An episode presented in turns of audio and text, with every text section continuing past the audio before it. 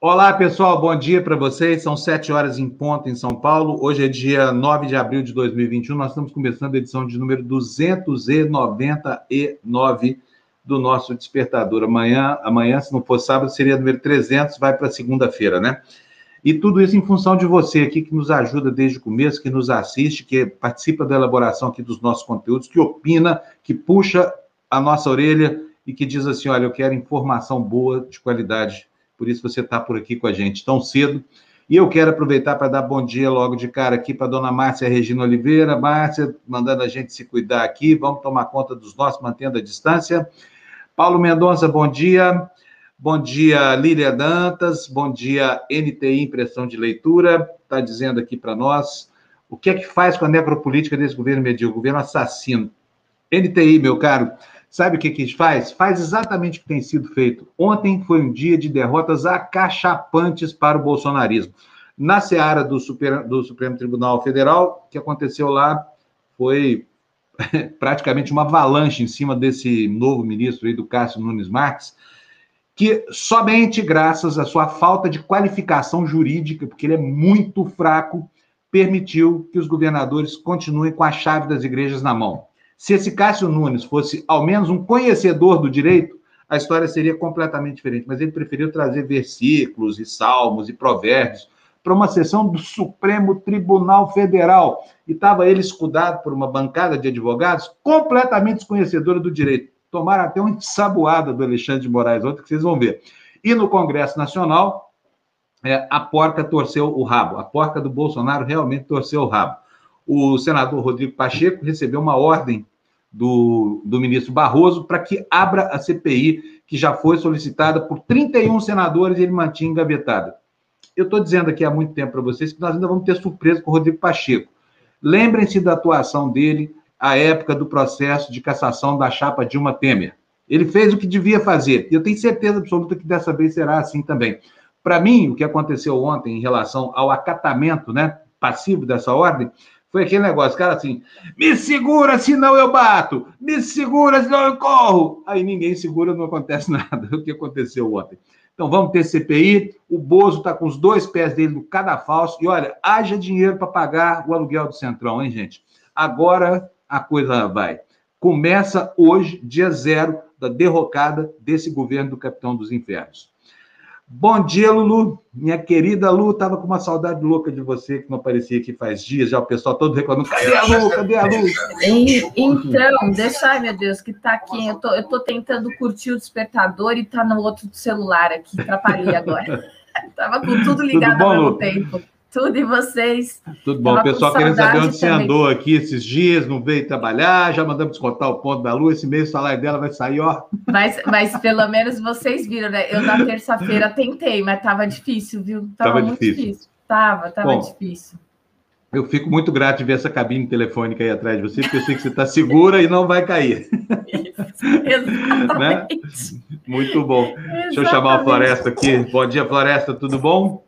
Tudo indo, né, Fábio? Porque tem tanta coisa também ruim. Você falou uma coisa boa que eu, eu também concordo com você. Né? Acho que o Pacheco fez jogo de cena. Né? Uh, ele não colocou a CPI, uh, não, ele tinha meio que encostado e o, e o Supremo, eles devem conversar, né? Falou, ó, fala aí que é para colocar essa CPI para andar, que eu coloco. Mas eu não posso eu fazer isso porque me comprometi com o Bolsonaro. Então, uh, ele faz aquela cena, mas é obrigado a abrir. Agora, o que vai acontecer com o Bolsonaro daqui para frente, uh, a gente vai ver, né? E vai ver também quem quem naquele Congresso. E a conta do Centrão vai aumentar, né? Está aumentando. Agora, Fábio, uma coisa que me deixou extremamente triste é, é a saída né, da, da Suzana Guerra, né, lá da presidência do IBGE, ela está deixando a presidência uh, no dia de hoje, mandou uma carta para os funcionários. O IBGE é fundamental, fundamental para uh, ajudar os, os governantes a fazerem uh, suas propostas e colocarem em ação os projetos de políticas públicas. Sem essas informações coletadas para o IBGE, nós não temos rumo. país não tem rumo. É disso que se trata. E o Bolsonaro não quer que a gente uh, tenha conhecimento da realidade que ele enfiou o país. Quando você sabe hoje que tem quase metade da população brasileira né, com dificuldades para se alimentar, né, o IBGE é fundamental para saber o, o, quem são essas pessoas, onde moram, uh, como vivem. Sem essas informações, nós vamos perder uh, o rumo do país. Né? Ele vai, é lógico, Bolsonaro vai se esconder, porque ele não quer nada que deixe transparente o desgoverno dele. Nada. Tá certo? O cara está destruindo o país, destruindo literalmente o país, né? E eu fico passado de ver que nada acontece com esse sujeito, nada acontece. Ele já era para ter caído há muito tempo. Aliás, ele nem deveria ter assumido, porque ele não tem nem capacidade, né? Então vamos, vamos aguardar uh, para ver o que, que vai acontecer com o IBGE. Um, o, o, lá no, no, no, Senado, né? Acho que foi no Senado, houve um corte uh, do orçamento, né? um corte brutal no orçamento. Eles não vão conseguir contratar o, as pessoas para fazerem esse levantamento. Então, o IBGE, que é uma joia do país, vai ó, desaparecer por conta do bolsonarismo. Sabe que às vezes eu fico pensando, Fábio, que tem uma cepa, né, tem uma variante aqui uh, dos humanos no Brasil, sabia? Tem uma. dos humanos. É, uma é, variante humana, é. Uma variante humana, cara. Eu não sei qual a vacina que nós vamos ter que arrumar para resolver essa situação né? Porque terça-feira agora, olha só, o Senado deixou correr essa história, né? De, e, e não impediu que uh, aquele uh, é um projeto do governo, né? Do, do, do, Bolsonaro, né? O decreto dele, né? Que amplia o acesso às armas, Fábio. Ele. É, aqui é uma vergonha. Aqui, não é uma vergonha. Nós vamos tratar disso hoje no jornal. Uma Quatro... manobra de um parlamentar, uma manobra de um parlamentar, um único parlamentar. Olha só, olha só o exército que ele está montando. Gente, abre o olho. Ele está passando de quatro para seis armas, que já era um absurdo o direito a você ter quatro armas. Agora você vai poder ter seis armas. O, o a pessoa que, que uh, é caçador e tal, ele pode ter até 60 armas. 60 armas. Quer dizer, uh, e munição à vontade. O que, que ele está fazendo, Fábio? Me diga. Está é, tá criando a milícia. Ele está criando mais, que a milícia. milícia. Ele está criando um exército paralelo e, e as Forças Armadas que abram os olhos, porque não vão ter condições de enfrentar esse exército que ele está montando. Muito bem falado, Florestan. Concordo em gênero, número e grau. Ele próprio declara, ele que é miliciano, né? ele que é o guarda da esquina, está aí usando todo o seu know-how de, de recurso à violência, essa coisa toda, para encoxar o país mais do que tem é. encoxado. É, Olha, quero sei, agradecer. Fábio, só só é. para não deixar passar, né, aquele vereador lá, o, o Jairinho, né, que foi preso ontem, uh, dizem que ele é chefe aí de milícia lá no Rio. Né? Não, no dia, a CPI da milícia que o pai dele é o, o chefe da principal milícia, deputado, Coronel é, Jair, né? É, então, e, e, e ele ligou para o governador. A, após a morte do menino, ele ligou para o governador do Rio de Janeiro. Ou seja, tem intimidade com o governador. Né? Olha só o que, que se transformou o Brasil, cara. Na presidência é. e no governo do Estado. Você sabe que eu estou absolutamente abismado com esse caso desse menino. O requinte de crueldade e, mais de tudo, que me incomoda, viu, Lu? É o comportamento da mãe. Que coisa estranha aquilo. Como Fábio, é que posso, pode... posso dar uma, uma, uma coisa que passou pela minha cabeça? Claro. Ela, ela, se ele é mesmo miliciano, como parece ser, cara, essa mulher corre risco de vida. Ah, eu, Floresta, mas tem alguma coisa que importe mais na vida de uma mãe do não, não tem, não tem, realmente não Muito tem. Muito além do valor é. da vida da mãe, Floresta, sabe? É, mas não é só da mãe, é, é da família dela. É, é. Floresta, eu acho assim, eu, é, eu, eu, eu tô extremamente chocada, extremamente indignada quando a gente que acaba cobrindo esses casos, quando veio a notícia de que o menino tinha morrido, na hora eu falei, aí tem, aí tem, a gente sabia onde isso ia dar, infelizmente. Eu só acho assim, é, não justifica, é mãe, teria que defender, mas a gente não sabe o que acontecia dentro de quatro paredes e a gente sabe que tem muitas mulheres o que sofrem. Então, assim, vamos esperar para a gente fazer qualquer juízo de valor. Eu também entendeu? acho. Eu acho eu que não é, não é, hora de fazer juízo de é. valor. A gente não sabe o que acontecia ali dentro. Mesmo, a gente não sabe. Mesmo, Mesmo, então, veja bem, mesmo o pai do garoto, no começo, ele foi, muito, ele foi muito comedido. Eu, eu falei isso, Florestan. Eu falei é, exatamente. Foi muito comedido. Pai foi eu eu estaria avançando em cima do cara. Exatamente, Florestan. Foi o que eu Olha, falei. Eu falei, como é que um pai vê que a criança tá chorando, que não quer voltar e não vai atrás disso? Entendeu? Foi a primeira coisa que eu falei. Foi a primeira coisa que eu falei. Mas, enfim. Olha, vamos, assim, vamos como, assim como tem limite para selvageria, tem limite também para civilidade. Se isso é. acontecesse na minha família, eu pessoalmente dava um jeito nesse canalha, desse filho da puta, desse, eu, eu não ia desse aguentar. vereador. Ô, Fábio, Sabe, o cara, o cara chorando, matou a criança, provavelmente. O cara matou a criança no chute, na ponta do sapato. Sabe? É um sádico. Agora, desejo muito a ele, porque existe essa ética dentro do presídio, que é a ética do demônio, né? E ele vai ter que acertar contas lá, porque o nível de crueldade dele é inaceitável até para os piores criminosos. Agora, você imagina o que, que um chefe de milícia Esse menino vai. Como é que ele vai sobreviver? Esse menino é, vinha apanhando há dias, entendeu? Essas coisas, essas, essas, fraturas todas, de repente, até um negocinho na cabecinha dele, aquilo ali já devia ter acontecido e ele, de repente, passou mal. É. Uma, do, provavelmente, entendeu? De uma coisa que aconteceu três, quatro dias, porque ele brincou com o pai no fim de semana. Ele estava, a, troca... a hora que deitou, passou mal. É a, a, a, troca de mensagens entre a mãe e a, e a babá revela e alguma babá. preocupação da mãe.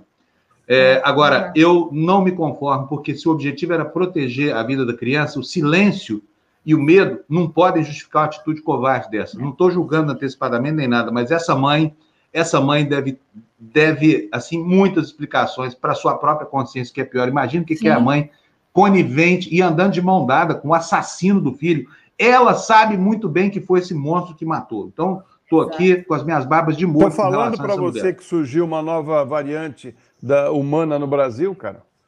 É, é verdade. O ser humano, ser humano não deu certo, não, viu, gente? Deus me livre. É, olha só, o Vicente, da construtora V2, que é um dos maiores apoiadores aqui do site, está mandando aqui para a gente uma mensagenzinha de parabéns. Olha, parabéns, queridos jornalistas, com um pequeno atraso. Saiba que vocês são uma parte muitíssimo importante da garantia da nossa democracia. Vou mandar um pix, abraço. Vicente, muito obrigado. Nem precisa do pix, não, viu, Vicente? Está ótimo, assim, seu elogio deixa a gente muito satisfeito, muito agradecido.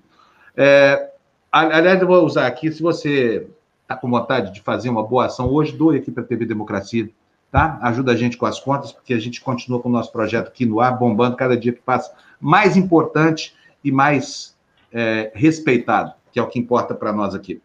Vamos começar, gente? Vamos? Fernando, bom dia. Bom dia, Andréia. Vamos botar as notícias na tela, bom por favor. Bom dia, bom dia. 606 pessoas esperam arduamente por este momento do nosso jornal. Então, vamos lá. Supremo ordena e Senado terá de instalar CPI da Covid. Eu vivi para ler esta notícia para vocês. Que coisa boa! É a manchete principal da Folha no alto da sua primeira dobra. E a Folha também destaca os seguintes assuntos: orçamento repete risco de pedalada da Dilma. E fica aqui a pergunta: uma mulher caçada por uma é, questão alegadamente contábil, sem nenhuma importância fática, né?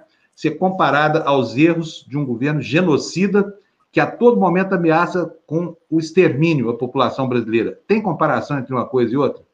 Sabe? Tem comparação? Vão caçar o Bolsonaro por uma pedalada? Não vão, não não vão caçar o Bolsonaro por uma pedalada. Vão caçar o Bolsonaro porque ele é um criminoso, assassino e genocida. Fábio, Esse é um basta, bom motivo e está dado. Basta, basta ver o seguinte: em plena pandemia, quando ele devia estar preocupado em salvar vidas, em ajudar a salvar vidas, ele está preocupado com as armas, em dar armas, né, para matar mais gente. É isso que esse cara quer. É a única coisa que ele quer. É matar a gente. Né? Será que ninguém percebeu isso também, não?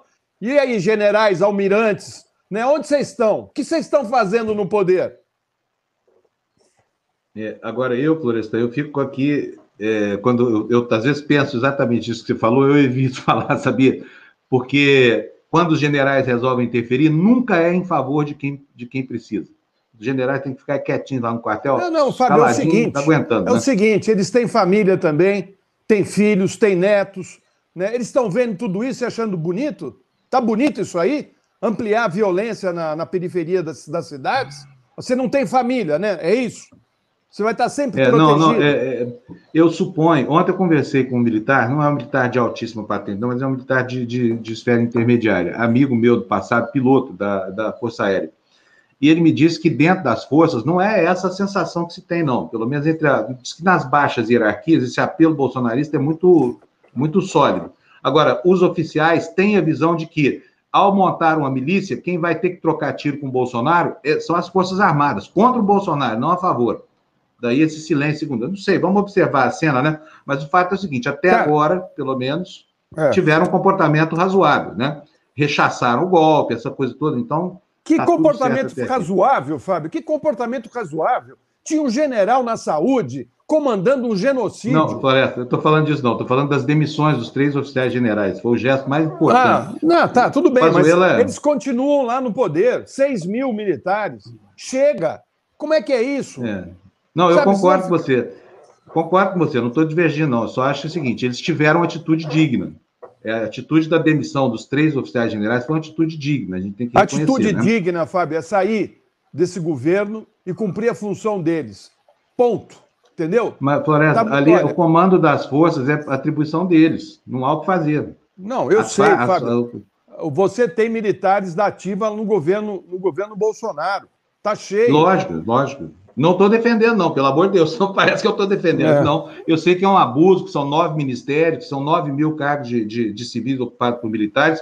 Agora, os comandantes, que é quem importa, né, que fala assim: olha, pega lá o, o, a, a, tropa de Minas e manda para o Rio, porque nós vamos en, entrar com tudo. Esses estão quietos, e essa notícia é boa para a gente, né? O temor nosso é, foi arrefecido quando os três resolveram pedir demissão. Espero é que seja essa postura dos substitutos, né? É duro esse momento que nós estamos vivendo, viu? É duro, é duro, é duro. É duro ter que elogiar alguma coisa banal como essa, que é o esperado, né? É. Mas num país desgraçado por uma ditadura em informação, já é alguma coisa. Bom, vamos lá, vamos ver as manchetes agora do, do. Ainda continuando com a Folha, né? O assunto mais importante, talvez, do século. Supremo permite que estados e municípios fechem cultos. Não é só pela, pela conotação, pela repercussão que isso tem ao plano das medidas sanitárias, não. É porque bota no lugar os vigaristas dos pastores e dos bispos dinheiristas, que eram os únicos interessados nessa história que estava tramitando ontem na corte. Tudo isso que a gente viu no Brasil, põe a gente aqui no quadro, Fernando, por favor. É, tudo isso que a gente viu no país não era para representar interesse de cristão, de irmão igrejeiro, não. Era para representar interesse dos Malafaia da vida, dos Edir Macedo da vida, é dessa gente aí. Porque a, a, a, a religiosidade pode se manifestar na solidão da casa, na solidão do quarto. Está cheio de versículo na Bíblia mandando o cara ficar quieto em casa rezando, condenando, inclusive, os que promovem reuniões com finalidades pro, é, é, contrárias à, à, religião.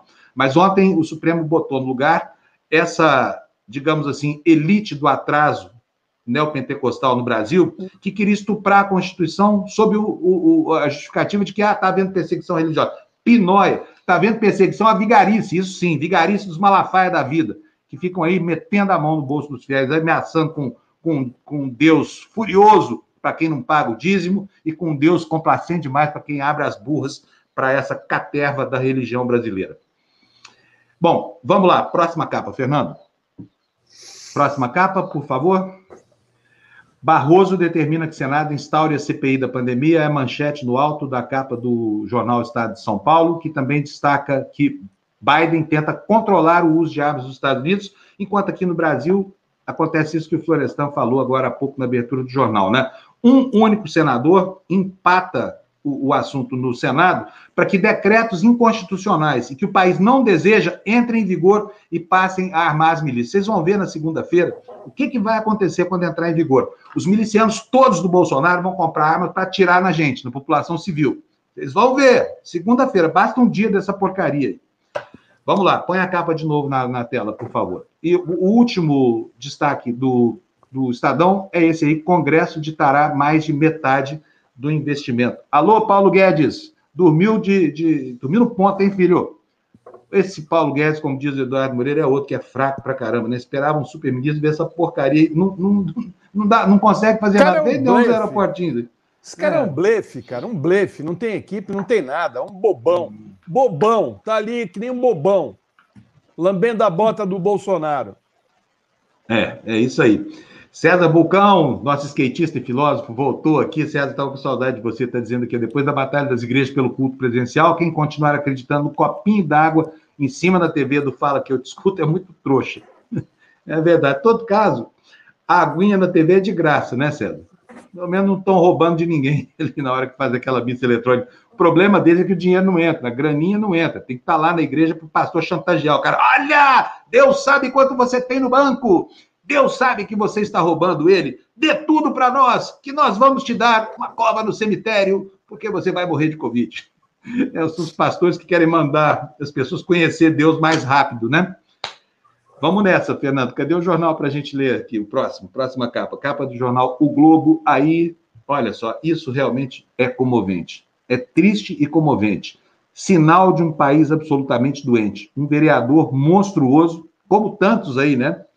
Nos três níveis de administração, se viciar uma criança ao ponto da morte, com chutes, com todo tipo de tortura que provavelmente aconteceu, e ainda sob o manto da cumplicidade da mãe uma rotina de violência até a morte de Henry. Quanto será que essa criança sofreu na mão desse monstro miliciano chamado Doutor Jairinho? Bom, outros destaques do jornal o Globo. Cepa de Manaus já responde por 91% dos casos em São Paulo. O próximo, eficácia da Coronavac tem, é, vem 15 dias após a segunda dose de estudo. E, por último, Bolsonaro entra na articulação sobre o impasse no orçamento. Aí está errado, aí a... faltou uma letrinha, o pessoal lá na, no, na redação do Globo não percebeu. Consertem, pelo menos na internet dá para diminuir o, o, estrago aí. Um errinho, um errinho de grafia é, é, é perdoável, a gente não está reclamando disso, não. Pior são manchetes equivocadas, né? Próximo destaque, por favor, Fernando, é o país agora.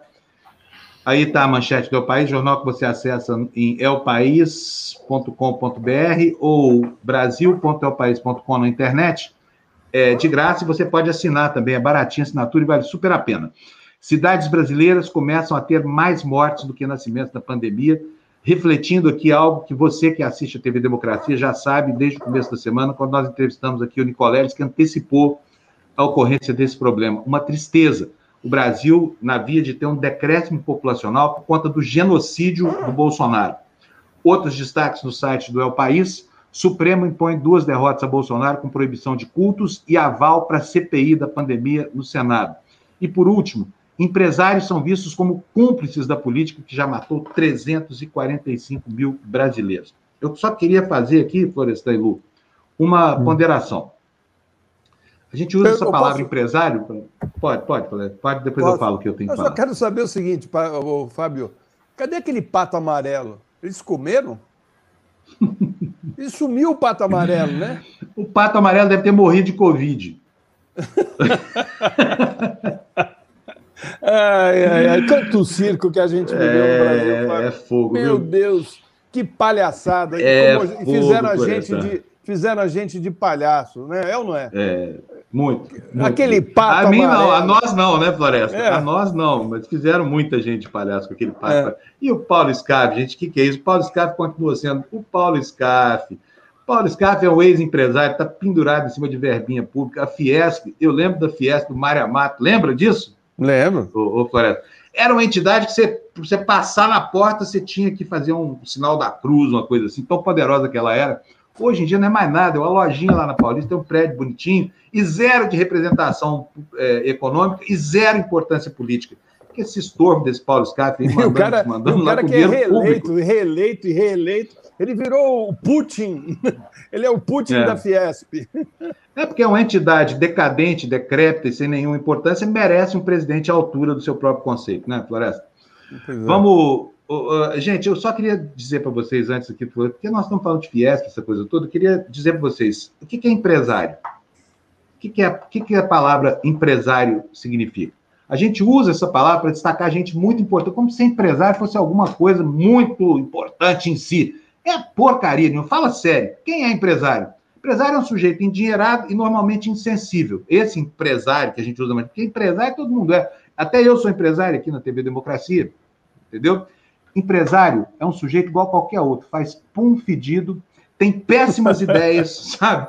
E é um agente normalmente mesquinha e avessa qualquer tipo de. Não é verdade, Florestan?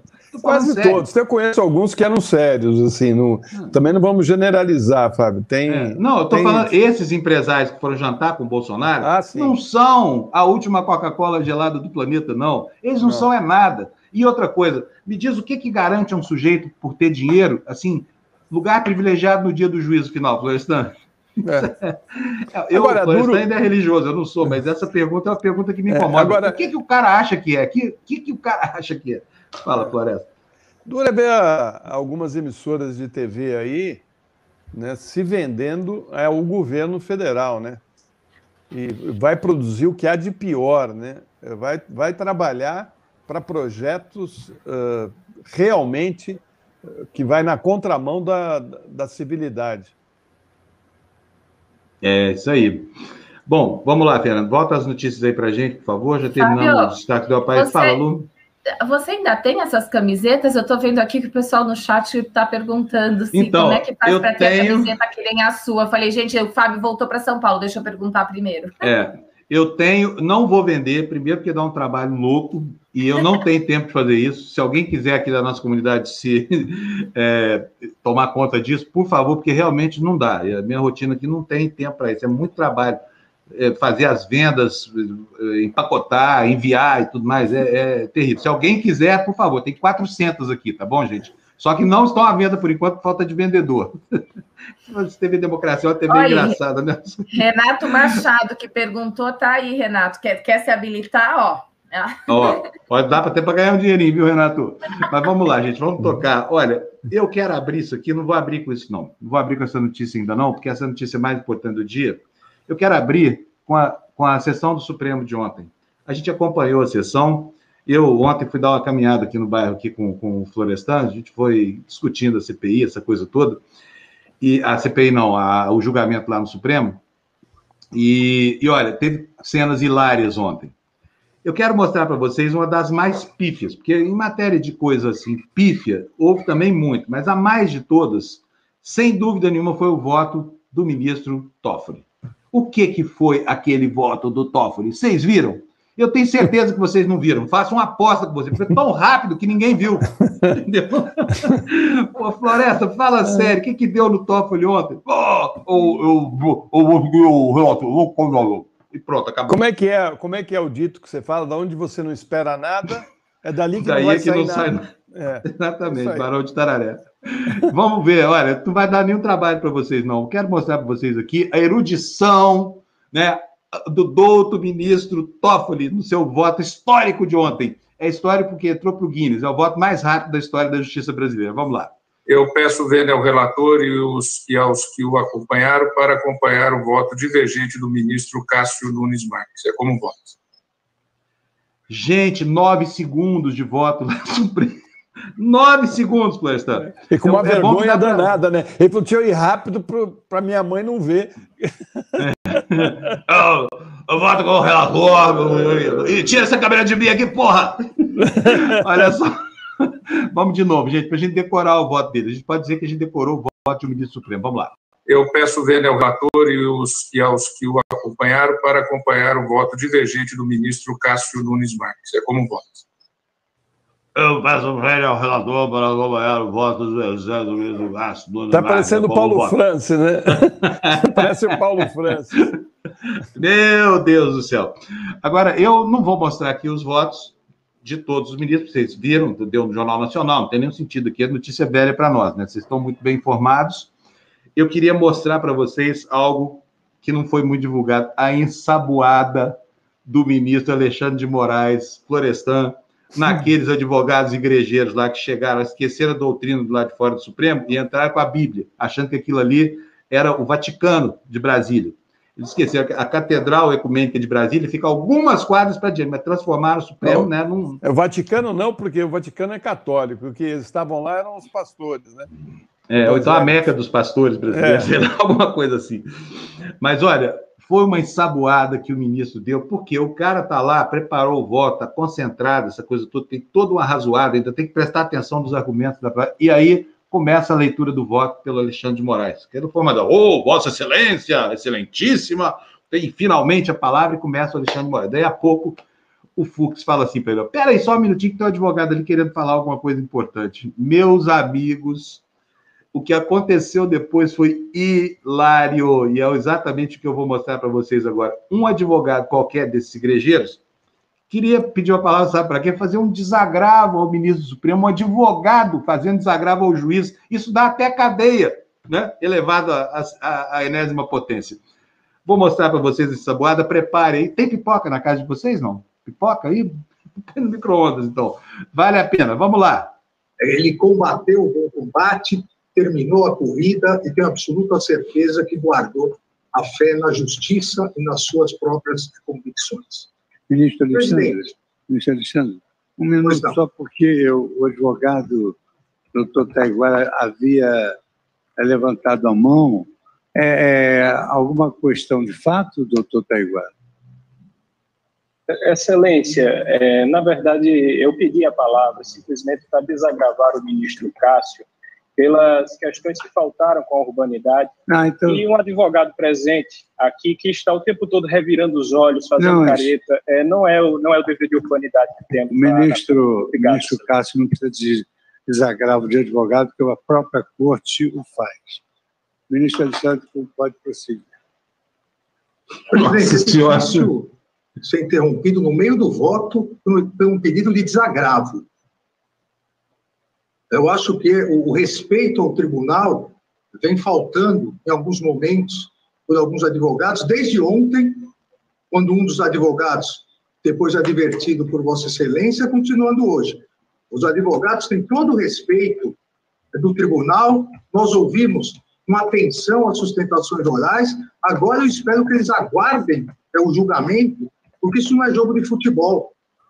É para cada um desagravar, gritar, falar no momento que queira. Então, eu espero que eu possa votar é, sem os advogados é, interromperem por supostas questões de ordem. É, questão de ordem nem é advogado, né? supostas questões de fato. Presidente, eu aproveito aqui e iniciar, que ao ouvir algumas sustentações orais, em determinados momentos ontem, eu sou sincero com Vossa Excelência, precisei conferir é o que, está, o que estamos julgando, estamos a julgar. Em alguns momentos me pareceu é, que estamos julgando um decreto criminalizando alguma religião específica, algum decreto perseguindo religiosos, determinando a prisão de pastores, de padres, algum decreto proibindo totalmente qualquer tipo de assistência religiosa específica. Eu diria que alguns trechos foram realmente inacreditáveis de serem ouvidos no momento em que o país chega a quase 400 mil mortos pela Covid-19 e bateu o recorde de 4 mil mortos por dia. 4 mil mortos por dia. O mundo ficou chocado quando nas Torres Gêmeas morreram 3 mil pessoas. Nós estamos com 4 mil mortos por dia. E parece que algumas pessoas eh, não conseguem entender é o momento gravíssimo dessa pandemia. Ausência de leitos, ausência de insumos, ausência, senhor presidente, de oxigênio, as pessoas morrendo sufocadas, uma das mais terríveis mortes, dolorosa, cruel, e não em um ou dois estados da federação, é, em vários estados da federação. Pois é, gente. Vê se pode, vê se tem cabimento. Florestan e Lu, vocês todos aqui da nossa comunidade, vê se tem cabimento essa demanda. Os caras ontem é, falavam como se estivesse sendo proibida a religiosidade no Brasil. Não é a aglomeração dos cultos que está sendo proibida, é a própria religiosidade. E é só de uma religião, viu, Florestan? Porque a laicidade dessa gente termina na, na, no neopentecostalismo. Sabia? É, não tem mais religião igrejas, além do pentecostalismo. É. Eu sei, mas é, é, algumas igrejas pentecostais, tem muitas sérias, muitas. Sim, não, estou falando dessa linha aí, dessa linha é. do, da teoria da, da, da, da, teologia da. Né? É, os pastores vigaristas aí. É, eles querem o dinheiro. Né? Dane-se se o, se o, o fiel vai pegar a Covid, se vai levar para casa dele. Depois se resolve lá em cima com, com Jesus. É, isso aí.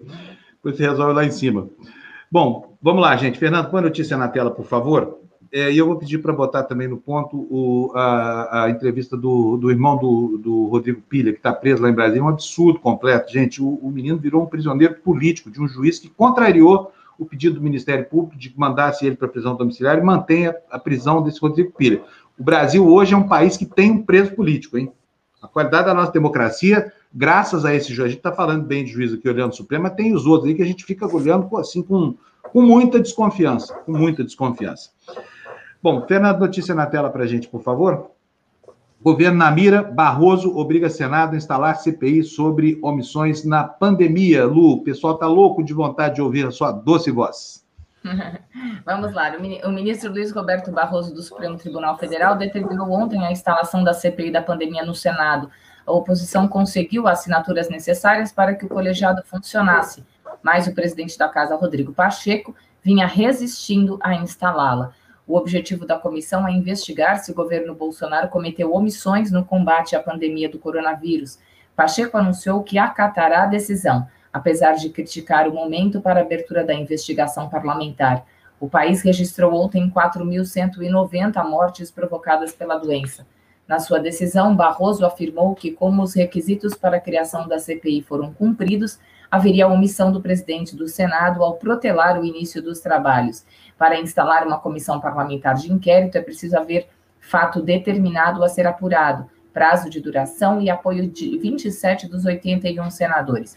O requerimento foi apresentado em fevereiro e reúne 31 assinaturas. Eles vão esperar mais um ano, é isso que o presidente do Senado quer? Esperar mais um ano para instalar alguma coisa? Não, aí tem uma, eu acho que tem uma jogada de mestre do Rodrigo Pacheco, sabe? É, eu tenho uma boa impressão dele, vocês sabem disso, estou falando aqui desde o começo. Esse, esse o Rodrigo Pacheco não é um gangster parlamentar, ele não é, não, ele não vai, não vai rifar a, a, a ainda longa biografia a ser escrita com atitudes absolutamente contraproducentes, como, por exemplo, apoiar um governo em franca decadência como esse. E quando houve, ele foi o relator da, da, da admissibilidade dos processos de impeachment contra o Temer, é, lá na, na, Câmara Federal, e ele fez o que devia fazer. Você se lembra? Ele era do PMDB, fez o que, o que devia fazer, fez um relatório é, aprovando a, a, admissibilidade, e por isso foi super criticado na época por todos que tentavam tirar Michel Temer do, do forno. Aí, quando ele virou presidente do Senado, já veio como, como senador, eu disse isso aqui várias vezes para vocês, vocês estão aqui todo dia. Eu acho que esse cara ainda vai nos surpreender. E o que aconteceu ontem foi o seguinte: houve uma jogada ensaiada, a informação está nos jornais, acho que a Bela Megali no Globo apurou isso. Houve conversas entre o Fux e uh, uh, uh, o, o, Supremo, o Senado. Houve uma conversa entre Fux e o Senado, levando a preocupação com a iminente concessão da liminar e a determinação para se instalar essa CPI que ele vinha sobrestando. E essa iminência é que foi, que foi discutida. Então, qual foi a solução para isso? Uma solução salomônica. Fala assim: olha, tudo bem, deixa, não posso tomar iniciativa, deixa o Barroso determinar a instalação da CPI, eu vou aqui estrebuchar um pouquinho, mas vou acatar, que é o que importa. Não é isso, Florestan, que aconteceu? É, o que eu acho Exatamente. também. Exatamente.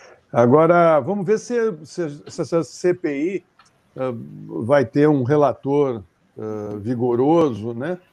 E um presidente também uh, que procure a verdade do, dos fatos, né? E olha, vai ter trabalho, hein? Porque o descaso desse governo durante todo esse processo que nós estamos vivendo de enfrentamento à pandemia é tanta coisa mal feita, né? Tanta, tanto descaso que eles vão ter muito trabalho. Né?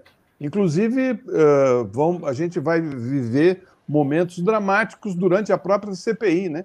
porque já estão anunciando aí falta de oxigênio, falta de medicamentos nas UTIs, uh, UTIs lotadas, né? o, o, vamos ter também aí um caos, já estamos tendo esse caos funerário, né? Então, e, uh, a gente vai ter uma CPI que vai estar tá investigando durante uh, o descaso do, do, administrativo né, na área da saúde desse governo. Eu quero ver como é que esse Queiro, é, Queiroga, né? Como é que o Queiroga, Queiroga vai fazer? Porque certamente ele vai ser chamado, né? Porque ele está ali, né, Fábio? Como você bem disse ontem, fingindo que é diferente, né? Mas é. até agora Não disse ao que veio. Exatamente. Olha, ontem foi um dia muito triste para o Brasil, outra vez, né? Atualizando aqui o, o, os, os, números da pandemia, ontem nós tivemos mais de 4.200 mortos. Né? Foram exatamente 4.249, faltou um para 4.250, e o total acumulado já faz 345.025 casos, uma letalidade de 2,6%. O Brasil é um país que, do ponto de vista é, sanitário, está enfrentando aquela situação que a, que a Europa praticamente. Não, não, é, é claro que não é a mesma coisa, entendeu? Mas é a Europa da peste negra. É, é um país em que a epidemia está descontrolada e apavora a gente por causa da, da velocidade de contaminação e principalmente por causa da, da, do surgimento de novas cepas, novas variantes. Né? Ontem a gente disse aqui que é, foi descoberta uma, uma nova mutação que tem elementos de várias variantes, elas estão se recombinando no ambiente, essa coisa toda, que pode agravar e, muito a situação da pandemia no Brasil e também no mundo. Por isso, o Brasil hoje é uma, é uma, é uma, digamos assim, é uma potência bioquímica do mundo, porque é uma ameaça global. É uma ameaça global.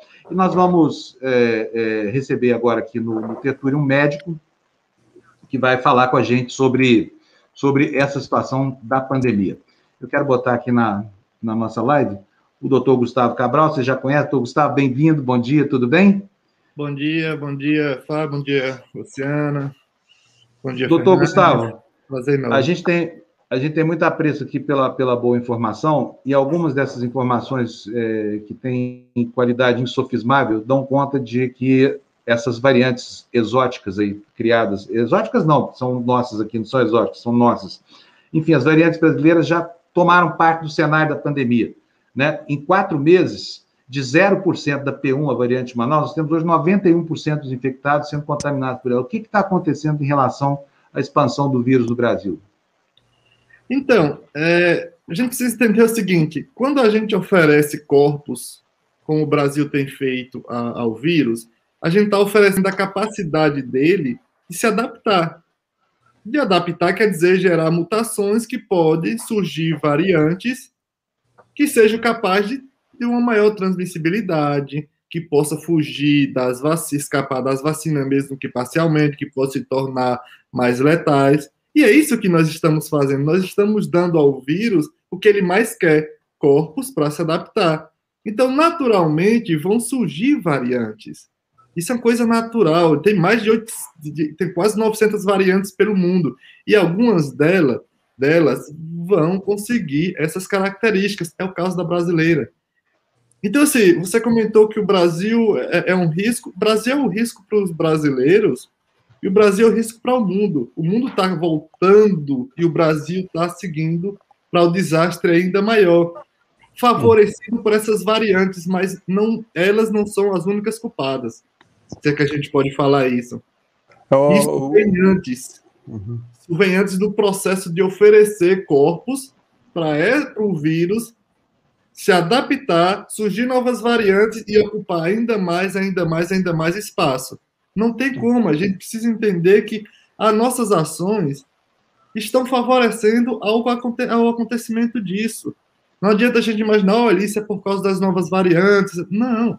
Isso é por causa das ações errôneas que está durando mais de um ano prevalecendo. Nós temos há mais de um ano sendo prevalecendo. O Fernandes falou que é, é vai ter um trabalho enorme para sobre essa CPI. Meu Deus, vai ter que ser uma comitê, um, um grande comitê, tá, uhum. para avaliar isso, porque vai ser complicado para definir, é, para priorizar os erros obtusos que foram feitos. Eu queria dizer aqui, Inclusive, viu, lembrar... Um para avaliar o porquê não teve comitê. É. Porque a, a, a, a pandemia. É. Eu queria lembrar aqui, Fábio, que uh, o doutor Gustavo tem uma história de vida muito bonita. Uh, ele, era, ele é de uma família pobre, uh, teve que trabalhar muito cedo, teve distante do, do processo de educação que deveria ter uma criança, foi para a luta cedo, com 15 anos estava trabalhando já como num açougue, né, e com muita uh, persistência né, e, e, e, altivez, né, ele pegou as economias dele foi uh, estudar, entrou na universidade, fez pós uh, fora do Brasil, enfim, fez uma carreira linda, bonita e é um exemplo de brasileiro, é um exemplo de ser humano. Né? Ele merece a denominação humano, né? E é um, orgulho para o Brasil ver o, a sua trajetória e, e, e o reconhecimento que nós temos pelo seu trabalho, porque eu sei que o senhor está trabalhando também nas vacinas, e eu queria então aproveitar para perguntar para o senhor eh, quanto tempo. Peraí, Floresta, acha... Floresta, peraí, não pergunta ainda não. Deixa eu fazer um adendo aqui no que você está falando.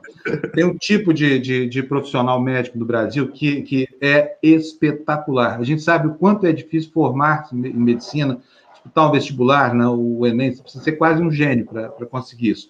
Eu conheço alguns. Aliás, a trajetória dele é muito parecida com a do seu pai também. Tem uma história bem parecida com essa. E, e tem uma coisa até interessante. Meu pai queria seguir essa carreira.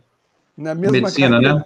É, ele queria... Então, eu, é. eu, além do doutor Gustavo Cabral, eu queria chamar a atenção, eu quero entrevistar, é que ele é muito chato. Eu tenho profundo respeito por ele, mas ele é uma pessoa meio introspectiva. É o Célio Lopes, lá de Ribeirão Preto, da USP de Ribeirão Preto, que é um obcecado pela vacina contra a tuberculose. Ele há anos tenta desenvolver uma vacina a partir do plasmídio. Eu já entrevistei ele algumas vezes, a última acho que faz uns 15 anos. É uma história assim, viu, é, Florestan? É um homem que vestiu uma botina pela primeira vez com 7 anos de idade. Você imagina, nunca tinha calçado nem um sapato, uma sandália, nem nada. Virou um dos maiores especialistas do Brasil. Então, doutor Gustavo, tem a nossa admiração aqui só por essa trajetória, viu? Olha, é, assim, eu agradeço demais, assim, por, pelo carinho, assim, pelo respeito que tantas pessoas assim como o Fernandes, inclusive por conhecer, obrigado, o Fábio, Luciana, obrigado mesmo. Mas tem uma coisa muito interessante nisso, é que às vezes as pessoas, é, com todo carinho, assim, parabeniza pela minha trajetória, pelo meu esforço, por, sei lá, ter feito PhD aqui na USP, para Oxford, Suíça e tal. Mas olha, tem um, um, ponto interessante nisso é que eu jamais, jamais, por mais que eu tivesse esse esforço, essa vontade, eu teria conseguido fazer essa carreira se eu não tivesse parado ali aos, aos 19, 20 anos, falar, eu, eu não vou trabalhar mais, já que eu trabalho desde, 17, desde os 7 anos, é, eu não consegui concluir, meu, não consigo sair do, da, da oitava série aos 20 anos, então eu não vou continuar trabalhando mais. Eu vou juntar meu dinheirinho, vou dar um jeito para estudar. Não sei como ainda, mas eu vou dar um jeito. Só que eu peguei o período de que tinha muita bolsa em investimento, é, muita bolsa de pesquisa. E por isso, por causa das bolsas de pesquisa, eu consegui me dedicar ao estudo, puramente ao estudo, e fiz essa carreira, porque jamais eu faria essa carreira se eu estivesse trabalhando 8, 10 horas por dia, como eu trabalhava, 8, 10, 12 horas, jamais eu conseguiria isso. Então, eu também dei um pouco de sorte, entre aspas, de ter vivido aquele momento em que tinha bolsa de pesquisa e eu conseguia me dedicar à pesquisa. E por isso é. eu consegui fazer uma carreira. Senão, não teria Agora, como. Hoje não seria, não teria como, né? Hoje não teria como, porque isso já não, não existe mais. É, não existe mais. Eles estão acabando com a pesquisa. É o que eu digo todos os dias aqui. O governo Bolsonaro está acabando com a pesquisa, acabando com a educação, cortando verbas daquilo que é mais importante para uma nação ter um projeto de futuro. Mas eu queria aproveitar, doutor Gustavo, porque eu sei que o seu tempo. É, sob o governo Bolsonaro, não aparecerá outro Gustavo Cabral tá? É. Porque ele tem que trabalhar, provavelmente está desempregado, cuidando da família, se tiver muita força moral mesmo, né? E, e não surgirá porque não existe mais esse tipo de, de, de incentivo que transformou... De incentivo, exatamente. É, que transformou não um homem que estava fadado a, a, uma condição muito ruim num grande médico brasileiro. Vai lá, para Eu, eu queria saber o seguinte, uh, uh, tem um tempo para uh, para variantes, ou seja, ou elas vão ser para o resto da, da, da, história da humanidade? Ou ela tem um período que ela desaparece? Uh, quanto tempo o senhor acha que nós vamos conviver com essas variantes da, do coronavírus? O vírus veio para ficar, tá? Ele não veio e vai desaparecer, ele veio para ficar. Agora depende de como nós vamos trabalhar ela. A pandemia, ela vai embora, tá? O vírus não. O vírus fica, mas a pandemia vai embora. Por que eu estou falando isso? É, quando a gente tem vocês aqui, nós aqui, a gente tem brigado tanto assim para que a gente não chegasse 2021 negoci, negociando vacinas. Vacina era para ter sido negociado lá em agosto, setembro, julho, agosto, setembro, aquele momento que entrou na fase final. Ok. Porque a gente precisa demais vacinar no mínimo dois terços da população. Nós precisamos imunizar dois terços da população para que faça com que a pandemia seja controlada e não surja ainda mais novas variantes. Porque vão surgir, vão surgir, e eu vou te falar, diversas outras variantes. Então, assim, nós podemos controlar a pandemia? Podemos com certeza. Agora, o vírus, o vírus veio para ficar. E agora vai depender de como nós vamos trabalhar. Continuando desse jeito, como nós agimos, como eu falo, como o Programa Federal de Desorientação Social, que objetiva basicamente o descontrole total, dessa forma, a gente está apenas favorecendo o vírus e não essas novas variantes podem se tornar velhas porque vão surgir outras. Porque esse programa de oferecimento de corpos ao vírus é o que mais quer. É o que mais o, organi é que mais o vírus quer. Então, essas novas variantes vão se tornar velhas daqui a pouco. Vão se tornar outras que são com ter melhores capacidades, inclusive de fugir das vacinas. Infelizmente. É, a... Doutor Gustavo, pode, pode ir, Clécio. Não, é, o senhor está criando, pesquisando e fazendo parte de um grupo que está pesquisando a criação de uma vacina brasileira, não é isso? É, isso. Como é que está essa pesquisa e, e essas variantes uh, fazem parte, certamente, dessa, dessa pesquisa. Quando é que o senhor acha que essa vacina uh, vai estar tá, vai tá pronta para ser uh, aplicada na população brasileira? Certamente deve ser para o ano que vem, né? e, e para uma fase importante de, de manutenção. não é isso? Você poderia explicar para a gente? Perfeito, perfeito. A gente, quando eu voltei da, assim, tipo, a gente estava falando de formação, e aí eu foi o período de 2014, eu fui para Inglaterra, né, para Oxford, exatamente trabalhar com desenvolvimento tecnológico de vacinas. É, lá fiquei cinco anos, entre, depois fui para a Suíça e tal, entre Oxford e Suíça. Aí eu retornei exatamente para desenvolver tecnologias, porque nós somos muito bons para produzir vacinas, mas na criação a gente tem esse grande problema. Nós temos a cultura de importar e produzir. Mas a gente precisa trabalhar muito, muito, muito mais na criação. E eu cheguei exatamente nesse período, foi final de 2019, início de 2020, quando eu retornei ao Brasil, exatamente para desenvolver tecnologias, com o financiamento da FAPESP. E eu voltei para desenvolver te tecnologias para aplicar para dengue, zika e chikungunya. Só que aí já adaptou rapidamente para o, o é, coronavírus. Então, eu formei minha equipe, estou com minha equipe trabalhando. A gente tem muitos resultados com experimentação animal, tipo excelentes formulações vacinais. Nós já sabíamos que nós iríamos é, é, ter novas variantes. Por exemplo, tenho uma, uma, uma médica que ela é estudante de doutorado, é, que ela é da minha equipe, exata trabalha só com variantes, porque nós sabíamos, nós sabemos que isso vai, vai, vai acontecer, principalmente com as ações do Brasil que de, de, de desorientação total e, consequentemente, oferecimento de corpos para os vírus surgir novas variantes, os vírus se adaptar.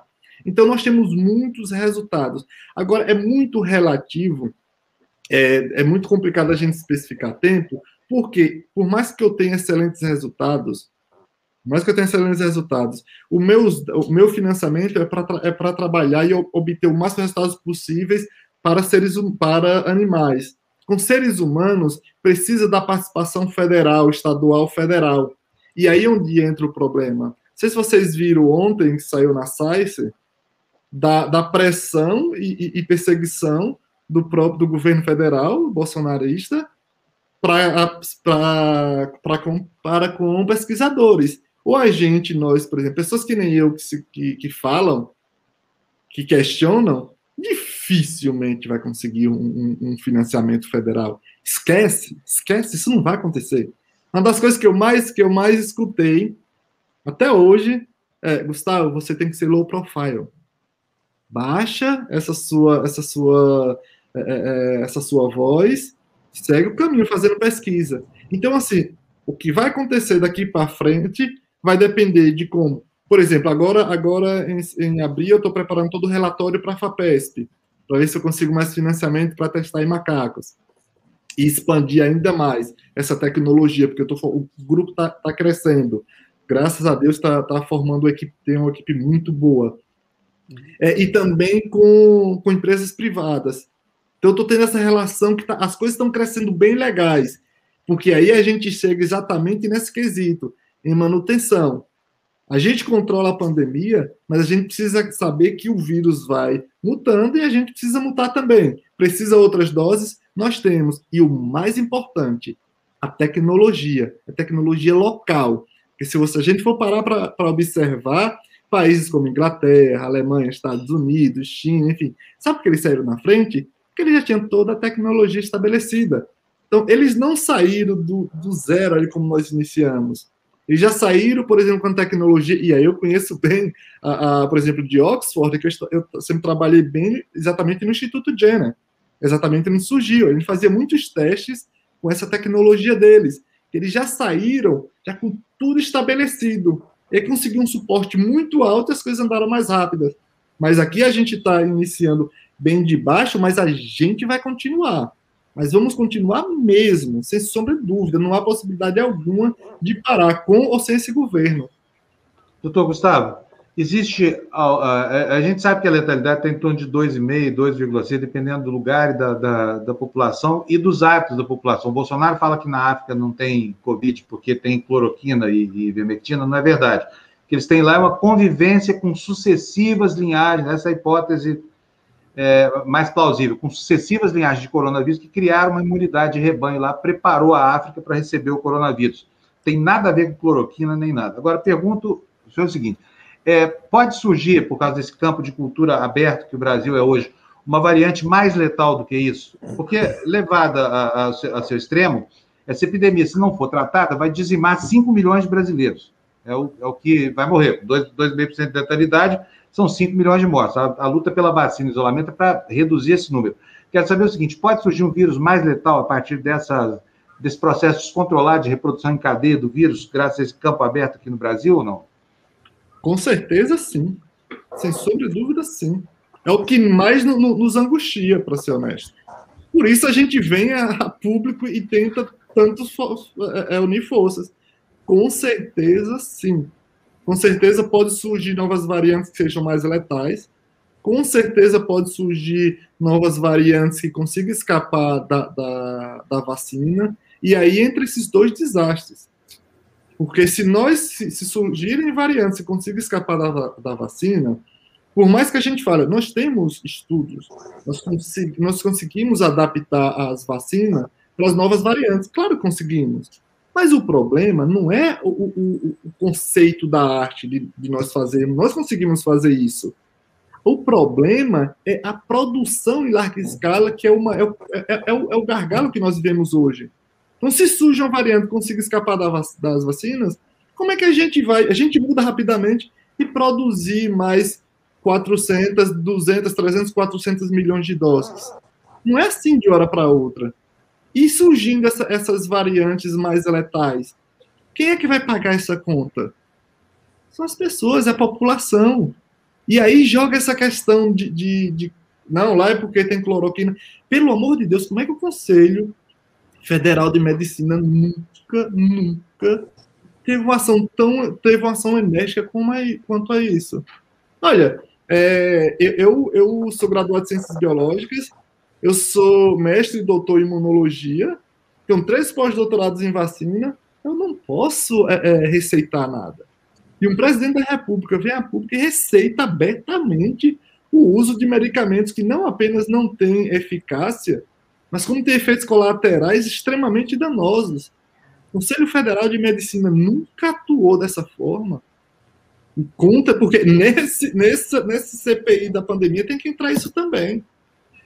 Então, assim, é. não tem esse problema de cloroquina, e sim, a possibilidade enorme de surgir variantes que sejam mais letais e que possa também escapar da vacina, porque mesmo que escape é, da vacina uma parte, ele não vai escapar completamente, ah, vai, mas se cair a, a, a, a eficácia, imagine, que a eficácia de 60% para 30%, Isso é um desastre para nós que, que, que só não tem noção. Porque imagine, para a gente imunizar, se a gente precisa imunizar um, um número X de pessoas para conseguir controlar a pandemia, a gente vai ter que imunizar muito mais pessoas para conseguir, porque a eficácia cai. Uhum. A gente está conseguindo, a gente está brigando. Nós temos, nós temos 3% da população vacinada. Quando o pessoal fala 10%, é um número falso. Porque 10% é com uma dose, e a gente, o que protege mesmo são duas doses, nós temos 3%. Em abril de 2021. Então, infelizmente, infelizmente, nós temos esse grande problema, porque nós temos um programa federal de desorientação social que favorece ao vírus. Exatamente, perfeito. Você sabe que eu queria dizer uma coisa aqui que acho que é importante. Realmente o senhor tem razão. Meu pai, por exemplo, não foi para ciências exatas, né, para a área de pesquisa na, na, na, na, na medicina e na produção de remédios, justamente porque não tinha dinheiro uh, e custava muito caro naquela época. Esse curso era muito caro e ele não ia ter como uh, viver sem, sem trabalhar. Ele tinha que trabalhar e estudar, porque senão ele não ia conseguir uh, se formar e, e, seguir carreira. Então, o senhor tem toda a razão, o senhor deu muita sorte mesmo de chegar à universidade no momento que tinha verbas para pesquisa né? E que, que bom que o senhor aproveitou bem esse momento, né? E como é importante a sua fala, porque eu lembro que em 96, 97, eu tive em Cuba para fazer um, um documentário para a antiga TV Manchete sobre a, a, a, medicina cubana e tive num centro de pesquisa e, e, que ali se fabricava vários medicamentos, entre eles vacinas, né? E justamente no momento que eu estava lá, eu mostrei a vacina que o governo do Fernando Henrique Cardoso tinha encomendado para a leptospirose. Né? Quer dizer, Cuba, um país pobre, pequeno, uma ilha, produzindo a vacina para o Brasil, um país uh, gigante, né, com condições de produzir as vacinas, tendo que comprar de um país que sofre, sofre um bloqueio uh, dos Estados Unidos e que uh, tem muitas dificuldades para viver, né, mas que produz uma medicina muito avançada para a situação econômica deles. Né? É muito importante o Brasil ouvir o senhor e, e as pessoas se darem conta uh, do, do, caminho que tem que ser seguido. Eu, eu, agradeço muito o senhor ter vindo aqui, ter falado com a gente, ter explicado o seu trabalho, a sua pesquisa né? e ter alertado a população, está alertando, porque eu, eu, tô, eu tenho visto que o senhor tem dado entrevistas para vários uh, órgãos de imprensa e continue nessa luta. Não, não, não, não abaixe a cabeça, não. Fale, fale, fale com a verdade, fale da maneira como o senhor falou. O senhor está de parabéns. Uma Bom, depois disso, o doutor Gustavo vai é. chorar ali no cantinho, né? Porque Não, e uma história de, de vida merecida. Uma história de vida incrível. Eu acompanhei o Globo Repórter, o doutor Gustavo, muito obrigada por estar aqui. Sei que o senhor plantou sementinhas, o senhor tem um irmão aí que também está na batalha, né? Que seguiu seus caminhos, quer dizer, inspiração para o seu irmão e com certeza para outras pessoas. Muito obrigada por tudo que o senhor, que o senhor apresenta para a gente. Eu, e obrigado eu por. Sim. Eu que agradeço, mas, Fábio, eu vou, eu vou já que o, o, o Fernandes falou do, de Cuba, eu vou provocar um pouco mais, porque tem uma relação com a, com a pandemia, viu? E o que nós negligenciamos. É, vocês lembram quando. Primeiro, obrigado, Fernandes, obrigado, Luciano, mesmo de coração. É, como o Fábio falou, já estava quase chorando um pouquinho, mas a gente, a gente, é, a gente é da resistência, a gente vai seguir em frente, se Deus quiser, e a gente vai conseguir muita coisa. Mas obrigado mesmo. Mas falando em Cuba, deixa eu provocar, que eu deixo um pouco para vocês aí. É, quando vocês lembram quando falaram oh, o remédio da, de Cuba e tal, e depois demonizaram? Olha, Cuba, por exemplo, produz algo chamado interferon, interferon tipo 1, que é muito usado, que é muito usado antiviroses, por exemplo, hepatite B, que é extremamente eficiente. E esse medicamento, esse, esse remédio, como nos diz, é algo extremo, é algo que o corpo produz naturalmente, tá? Simplesmente, sabe como ele funciona? Quando a gente injeta em nosso corpo, ele entra em nossas células, é coisa que o corpo produz naturalmente, tá? O interferon, tipo, ele entra em nossas células, infectadas e não infectadas, o que acontece? Ele, as infectadas, ele, ele, ele atrapalha do vírus se replicar. E nas não infectadas, ele adentra, e quando o vírus entra, o vírus não consegue se replicar. Embora ele não seja específico para o interferon, para o coronavírus, ele poderia ser de extrema importância para nós estudarmos no combate à pandemia, porque ele é algo que o corpo mesmo produz, é natural e tem e ele é aplicado em outras viroses que têm uma funcionalidade muito boa. Quando nós demonizamos, sabe o que aconteceu? A China importou tudo o que o, o que o, o que a que Cuba produz e foi uma arma extremamente importante para controlar a pandemia lá enquanto o pessoal está falando bobagem e demonizaram, a China simplesmente foi lá, importou o que eles poderiam e ajudou demais a controlar a pandemia, enquanto aqui nós demonizamos e começamos a falar de cloroquina e o, e o escambau. Doutor Gustavo, olha, foi um prazer, muito obrigado, viu, mais uma vez aqui atendendo a gente, muito bem-vindo aqui. Essa história de vida realmente é uma história bonita demais. A sua atuação no momento presente não é só o passado, é o presente, é fundamental para Então, força aí, força na peruca e vamos derrubar o Bolsonaro. Vamos juntos. Tchau, doutor Gustavo. Obrigado. Viu? Obrigado. Fábio, Gente, olha, Oi, antes, olha só, antes da gente continuar, eu não sei se você viu que tem aniversariante na nossa área de comentário. Vi, eu ia falar isso agora. É, e, e, que deu presentão pra gente. Então, olha só que coisa mais chique aqui, é o, é o Rubens Goins. Estou procurando aqui a, a mensagenzinha dele. Rubens, olha, quero já começar agradecendo aqui porque é a primeira vez que alguém faz o aniversário e a gente que ganha o presente. Olha aqui, ó. Bom dia, gente do bem. Hoje completo 65 anos, com imenso prazer, dei de presente para a TV, dei um pix de 100 reais. Gente, que coisa boa! Quando vocês fizerem aniversário, mandem para a gente um pix também, pelo amor de Deus. E quando Ô, não Fábio, fizerem, mandem também. Fala, Ô, Fábio, depois de uma entrevista como essa com o Gustavo, você merece, a TV Democracia merece essa contribuição, porque realmente ele fez a diferença no programa de hoje, né? E eu estou muito orgulhoso de ter entrevistado o doutor Gustavo. Deu um orgulho é. de ser brasileiro. Ele me trouxe um pouco essa. Uh, essa... Esse frescor para a alma, né, Esse é, sopro de. É. Ele é incrível. É, é bonito. É, o Brasil é um país de histórias tão raras, né? E aí você vê, contrasta esse comportamento, comportamento insidioso dessa escumalha de empresários aí, como eu falo, empresário, gente, ó, é igualzinho a gente, não tem lugar privilegiado no dia do juízo final, tá? Todo mundo faz pum fedorento, tá? É. Pensa nisso Agora, é, pensa o seguinte, ao invés de comprarem vacinas, por que, que vocês não estão dando dinheiro para pesquisa, para o Brasil fazer as vacinas aqui, né? Que coisa mesquinha, né? É muito mesquinho, sabe, Fábio? É, Você não muito. vê é, é, grandes empresas aí são poucas as que estão preocupadas em ajudar a pesquisa, a educação, né, o conhecimento. É isso que o Brasil está precisando. Olha, vamos falar agora um pouquinho sobre um outro assunto. A gente centra demais o foco aqui na pandemia, porque hoje todo noticiário político passa pela pandemia. Então, a pandemia é o, é o elemento estruturante do noticiário hoje. Mas tem muita coisa acontecendo e às vezes a gente não presta atenção. A fome, por exemplo, está sendo agravada, nós mostramos aqui ao longo desses dias. Metade da população brasileira está sujeita hoje a uma situação de insegurança alimentar. Milhões já não têm mais o que comer em casa, farinha, arroz, nada. Né? E o governo acaba de permitir um aumento de 39% no preço do gás que vai para as refinarias.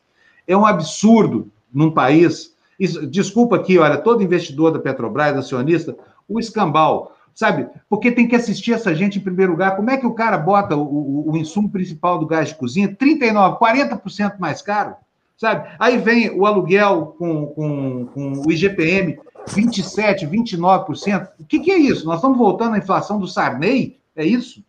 Bom, mas para falar sobre isso e sobre outros assuntos, eu pedi aqui a presença do David Bacelar, está aqui conosco. David, bem-vindo. O David é da FUB, como vocês estão vendo ele aí, com esse uniforme alaranjado, que a gente cansou de ver nas telas do país, quando o pré-sal né, era o, o, grande protagonista do noticiário. David, bem-vindo, muito obrigado pela sua presença aqui no nosso programa. Desculpa o atraso, porque nós tivemos uma entrevista que você acompanhou né, com o doutor Gustavo, não dava para interromper. Então, bem-vindo a você. Conta para nós, o que está acontecendo na Petrobras? Até o Bolsonaro ficou irritado aumento de ter alguém tão desumano. Assim, você não dá porra! Você não dá porra! Mas isso aí é por conta da reeleição dele, que ele perde ah, o voto. Eu sei. Eu sei, eu sei. E tá nem aí para gás de cozinha de pobre, imagina. Fala, David, bem-vindo aqui, bom dia. Bem, bom dia, Fábio, bom dia, Luciana, bom dia, Florestan, todos e todas estamos acompanhando nesse exato momento. É, de fato, o presidente se esqueceu de que ele mesmo colocou esse jabuti na árvore. O Roberto Castelo Branco ele foi indicado pelo Bolsonaro para a presidência da Petrobras e o Castelo Branco manteve essa política de preços dos combustíveis que foi implementada pelo Temer e o Pedro Parente lá em outubro de 2016. Política de preços dos combustíveis que usa o famoso PPI, o preço de paridade de importação, que atrela os nossos combustíveis, gás de cozinha, o diesel, gasolina, a três principais vetores: ao preço do barril do petróleo no mercado internacional, ao dólar e aos custos de importação de derivados, mesmo o Brasil não sendo um país importador de derivados, mesmo o Brasil sendo autossuficiente em petróleo, atendendo toda a demanda interna. Então, o problema dos preços dos combustíveis é a política de preços que foi implementada em outubro de 2016 e que foi mantida pelo Roberto Castelo Branco para favorecer a quem? Para favorecer os acionistas minoritários da Petrobras e prejudicar, sangrar cada brasileiro e brasileira, porque não tem a menor condição de um brasileiro, por exemplo, pagar já 100 reais num botijão de 13 quilos do gás de cozinha. Então, essa política de preços ela foi implementada, na verdade, para facilitar o processo de venda de uma série de ativos da Petrobras, principalmente das refinarias, porque é óbvio que nenhum investidor internacional, o capital financeiro internacional, não viria para o Brasil querer comprar as refinarias se não houvesse a garantia de uma política de preços que fizesse com que ele ganhasse muito dinheiro nas costas dos brasileiros e brasileiras. Floresta? Bom, e aí, uh, essa situação, o gás uh, brasileiro, ele é produzido aqui ou ele vem da Bolívia?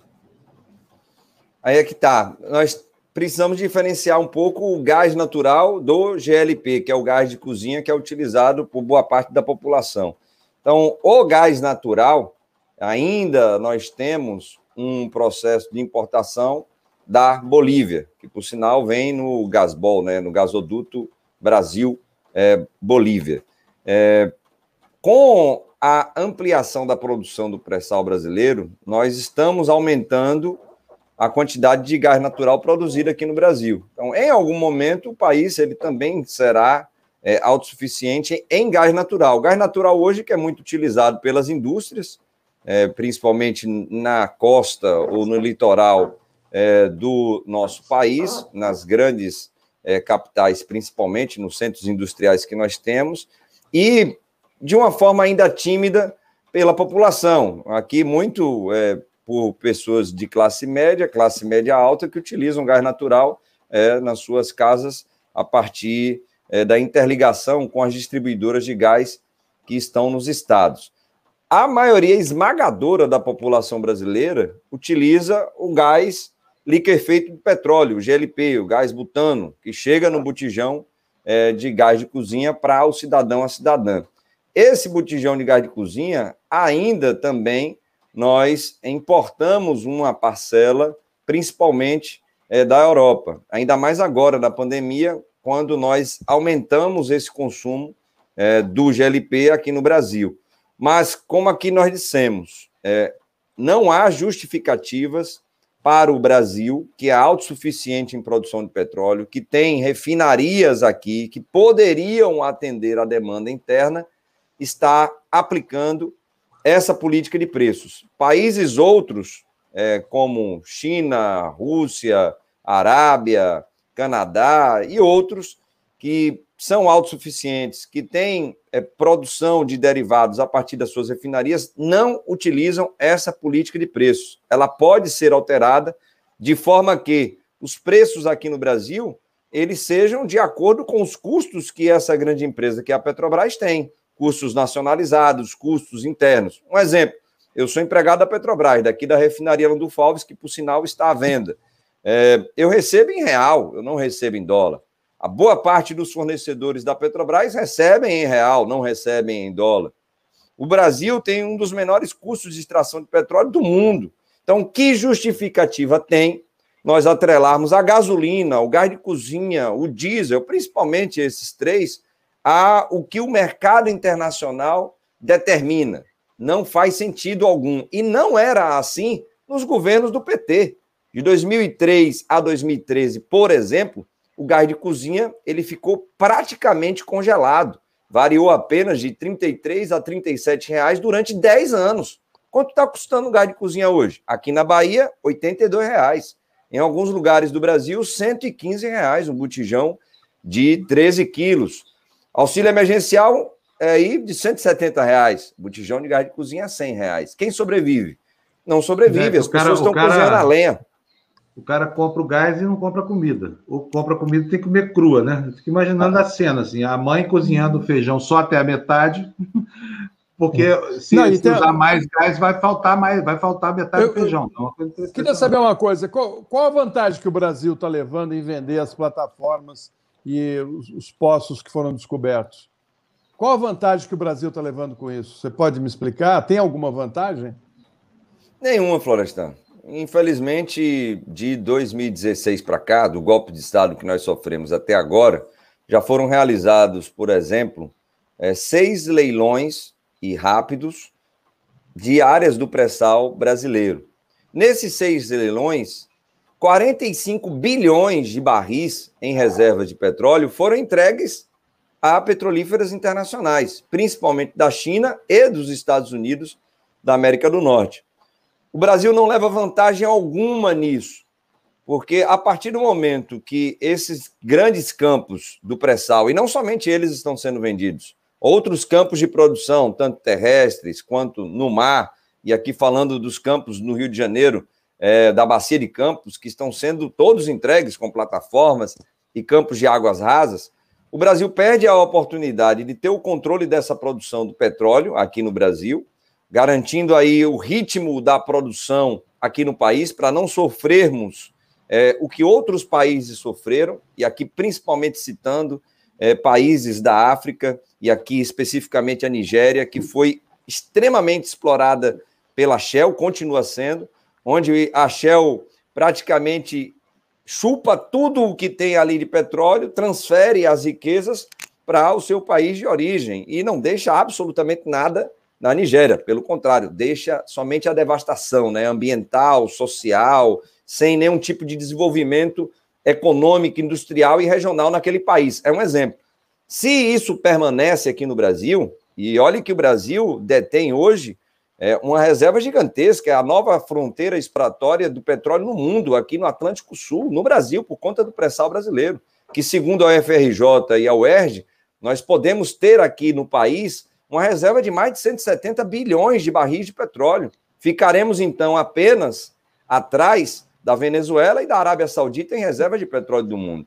Então, para o país, Florestan, é um efeito devastador. Esse passaporte para o futuro, que é o petróleo e gás, principalmente do pré-sal brasileiro, para a população é, do nosso país, que poderia ter vultuosos recursos em educação, em saúde, em infraestrutura, em desenvolvimento, como vocês estavam conversando aqui antes, é, de pesquisa para novas tecnologias, para a ciência, como sempre fez, por sinal, a Petrobras, nós perdemos essa oportunidade, porque essas riquezas são transferidas para outros países, os empregos que eram gerados aqui já estão sendo gerados em outros países.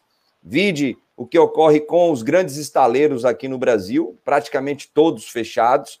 Então, essas quase 85 mil pessoas que trabalhavam nos estaleiros não estão mais trabalhando, desempregadas, cidades fantasmas praticamente, e onde estão sendo construídas as sondas, plataformas, navios. China, Japão, Singapura, em outros países, gerando empregos lá e não aqui, e tendo o Brasil infraestrutura suficiente para ter esse potencial de não apenas atender a demanda da Petrobras e de outras petrolíferas que aqui estão, mas de nós exportarmos essa tecnologia para é. outros paíss. Iríamos Agora, fazer uh, isso, mas Rodrigo, eles acabaram com tudo. Deixa eu te perguntar uma outra última pergunta, só que nosso tempo está contadinho aqui, é, é, lamentável, mas eu preciso saber que história é essa de que você recebeu uma punição. Você não é sindicalista? Petrobras está te pedindo participar de greve, não entendi nada. Que, que diabo de coisa é isso? Fábio, infelizmente, é, esse é um modelo do governo Bolsonaro. O governo Bolsonaro, que é amigo de milicianos, de fundamentalistas religiosos, terraplanistas, se utiliza principalmente da sua força, né? É, e o miliciano tem muito disso, né? De usar o, o seu poder, o poder da força, do terror, do medo, para intimidar as pessoas. Então a gestão Castelo Branco é a mesma coisa. Castelo Branco foi colocado pelo Bolsonaro na presidência da Petrobras. Então, por conta é, de todo esse trabalho que a FUP tem dado à gestão da Petrobras com relação às privatizações que estão em andamento, é, eles aplicaram uma suspensão de 29 dias em minha pessoa, tentando intimidar não somente a FUP, mas o movimento sindical petroleiro, a categoria petroleira e o movimento sindical para que nós estejamos usando uma mordaça, né? Para que nós fiquemos calados. Então, quais foram as denúncias que nós fizemos? Pelo menos três aqui merecem destaques. Nós é, deixamos explícito para a sociedade que essa venda, por exemplo, da refinaria do Foves aqui na Bahia, com o terminal marítimo de Madredeus e os terminais terrestres e o sistema logístico e o mercado que está integrado e cativo a ela, tem coisas erradas.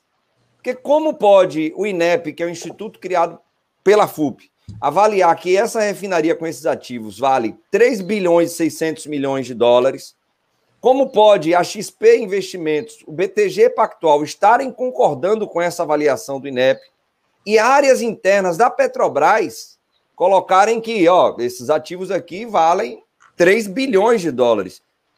Como o Castelo Branco promove uma negociação com um fundo de investimentos dos Emirados Árabes, a Mubadala, por apenas 1 bilhão 650 milhões de dólares. No mínimo, isso é estranho. E mais estranho ainda, Fábio, a forma que eles fizeram isso no Conselho de Administração. Uma forma assodada, apressada, de uma gestão que tem fim. Dia 12 de abril, Castelo Branco, o Conselho de Administração, a diretoria da Petrobras será toda alterada. Isso deveria ser papel da nova gestão. Fizemos essa denúncia e isso incomodou. Denunciamos também que as informações privilegiadas que tem a alta administração foram utilizadas. Todo mundo viu aqui o caso do insider trade que foi é, aí divulgado e que gerou a demissão do gerente executivo de RH da Petrobras.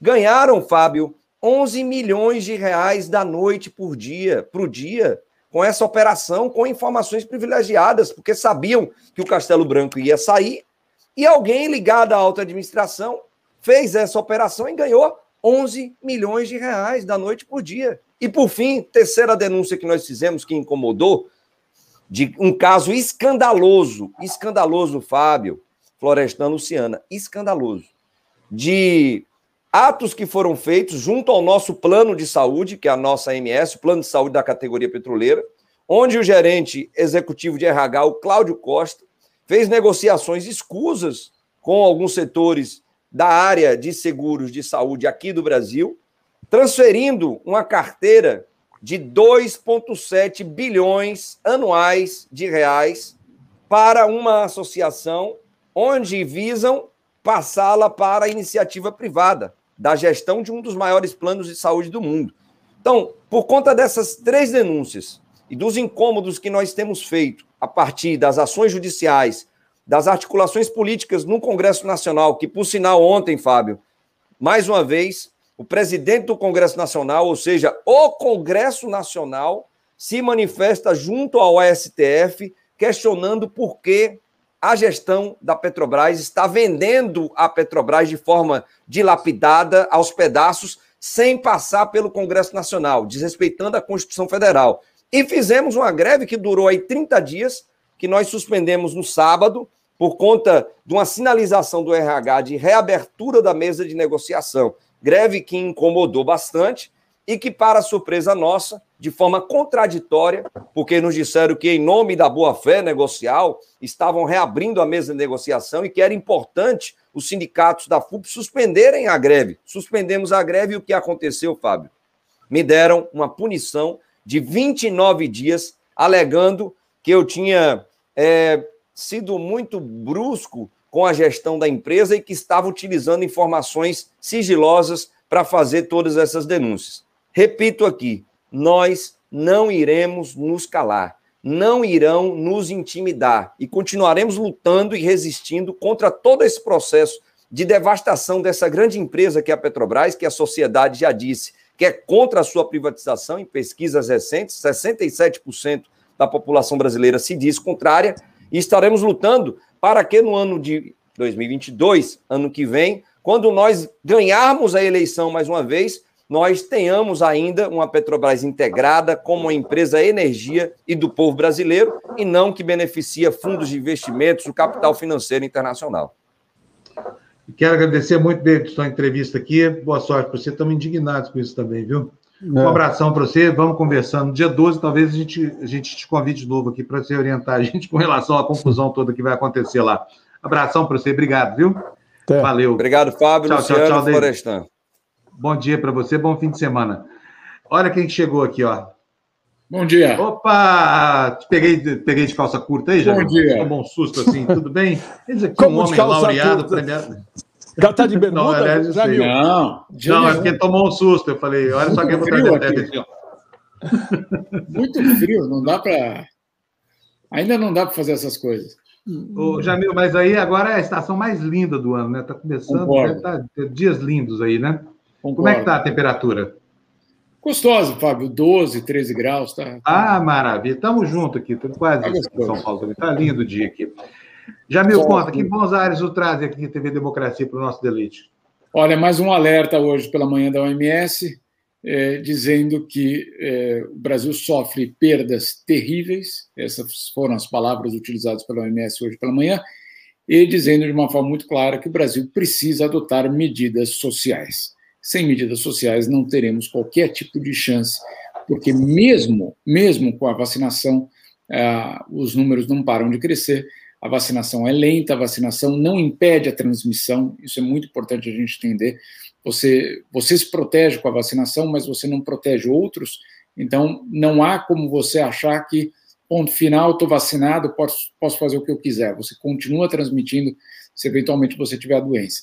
E a OMS faz esse alerta, não é por acaso, faz um alerta aí na mesma semana em que nós temos aí mais de 4 mil mortos, e na semana que o presidente Jair Bolsonaro diz que lockdown, nem pensar. Então, é, é, um, é um recado muito claro, só não entende quem não quiser, Fábio. Você acha, que, você acha que eles já estão pensando uh, em ampliar as restrições ao Brasil, Jamil? Olha, a OMS não tem como fazer isso, Florestan, mas é, ela tem uma, uma capacidade de, pelo menos, dizer: olha, não está na hora é, de. ou tome cuidado com as variantes que apareçam no Brasil. Esse alerta é suficiente para que governos nacionais digam: bom, a OMS está dizendo para eu tomar cuidado com o Brasil, portanto eu fecho ou mantenho fechada minha fronteira, meu investimento, minha, meu fluxo, o que for em relação ao Brasil. Então, essa é uma, uma situação muito clara. Que, que, que, que situação nós chegamos, né, Jamil? Nós tivemos uma entrevista agora há pouco com, com, com o doutor Rodrigo aqui, médico, Sim. assim, é, é, é, é estarrecedor aqui, porque nós estamos sujeitos a todo tipo de evento biológico, inclusive ao surgimento de uma variante muito mais letal e avessa à vacina. É por exemplo. Né? É, é essa ameaça que para, não é só sobre o Brasil, porque o Brasil é um país de fronteiras muito abertas, não dá para fechar o Brasil aqui, por não, mais não que queiram fechar. E, e aí né, nós temos o risco de ser a bomba biológica do mundo. Pô, é. o, outro dia o Nicoleles usou uma expressão aqui com a gente, ele falou de caos civilizatório. Veja isso, caos civilizatório, uma quebra de paradigma a partir dessa, dessa péssima gestão da pandemia. Você concorda? E parece que aí na Europa essa é a atenção é, das autoridades, né? Está todo Sim. mundo de olho nisso, é essa possibilidade de incomoda, né? Sim, Fábio, olha, é muito. É, os números são evidentes. É de, de, cada três mortes no mundo, uma acontece no Brasil. Então, não é. Né, se você pega todos os outros países do mundo, tem dois terços das mortes no mundo. Tem, tem algo muito errado nessa, nessa, nessa equação. Né? Ela mostra algo muito desequilibrado que é justamente a situação brasileira. É, queria só é, aproveitar, falando, já que a gente está falando do, do, dos organismos internacionais, etc. Ontem eu fiz uma matéria, é, até meio, eu, eu diria, é, a princípio sem importância, para ser muito sincero. Não que a matéria não tenha importância, mas a, a, a consequência dela seria muito pequena, pelo seguinte: eram órgãos da ONU mandando uma carta ao governo brasileiro dizendo que aquele Sérgio Camargo, da Fundação Cultural Palmares, ah, sim, Palmares. inepto. Né? É, claro, é, por que eu digo sem importância? Porque é, o, o, que, o que relatores podem fazer além de pressionar? Nada. Né? Mas ela tem uma, uma função de alertar o governo brasileiro: olha, essa pessoa ela, ela não condiz com o posto que ela ocupa, etc. Muito bem, até aí, eu, não é que a matéria é, não é importante, mas ela tem um, um limite. Né? O, o, que essa carta da ONU para o governo brasileiro faz, né, na verdade, é, é muito limitada. Agora, o interessante foi a resposta que o Sérgio Camargo deu. Duas respostas. A primeira é que a carta da ONU ele respondeu, a carta tinha três páginas. A resposta dele tinha 25 páginas. Né? Para você ter ideia da, da, né? da, da, da preocupação, né? Que você fica muito claro que você precisa de 25 páginas para responder que você não é racista, é, é duro, né? É dureza. É dura. É, é, não sou racista por isso, por aquilo, por aquilo. São tantas atitudes racistas, é óbvio. Esse cara é. da Fundação Palmares é negro e é racista. É racista clássico. E o trabalho é. dele não se resume a depreciar a própria origem étnica, não. Ele quer depreciar a história do Brasil. É outra é coisa. Ele quer tirar os negros da história do Brasil. É isso que eu ia falar, Fábio. E aí ele tem um trecho da resposta dele que é brilhante. É brilhante. Porque, não sei se vocês se lembram, ele colocou no site da Fundação Cultural Palmares um, um artigo criticando o zumbi, né? criticando o zumbi.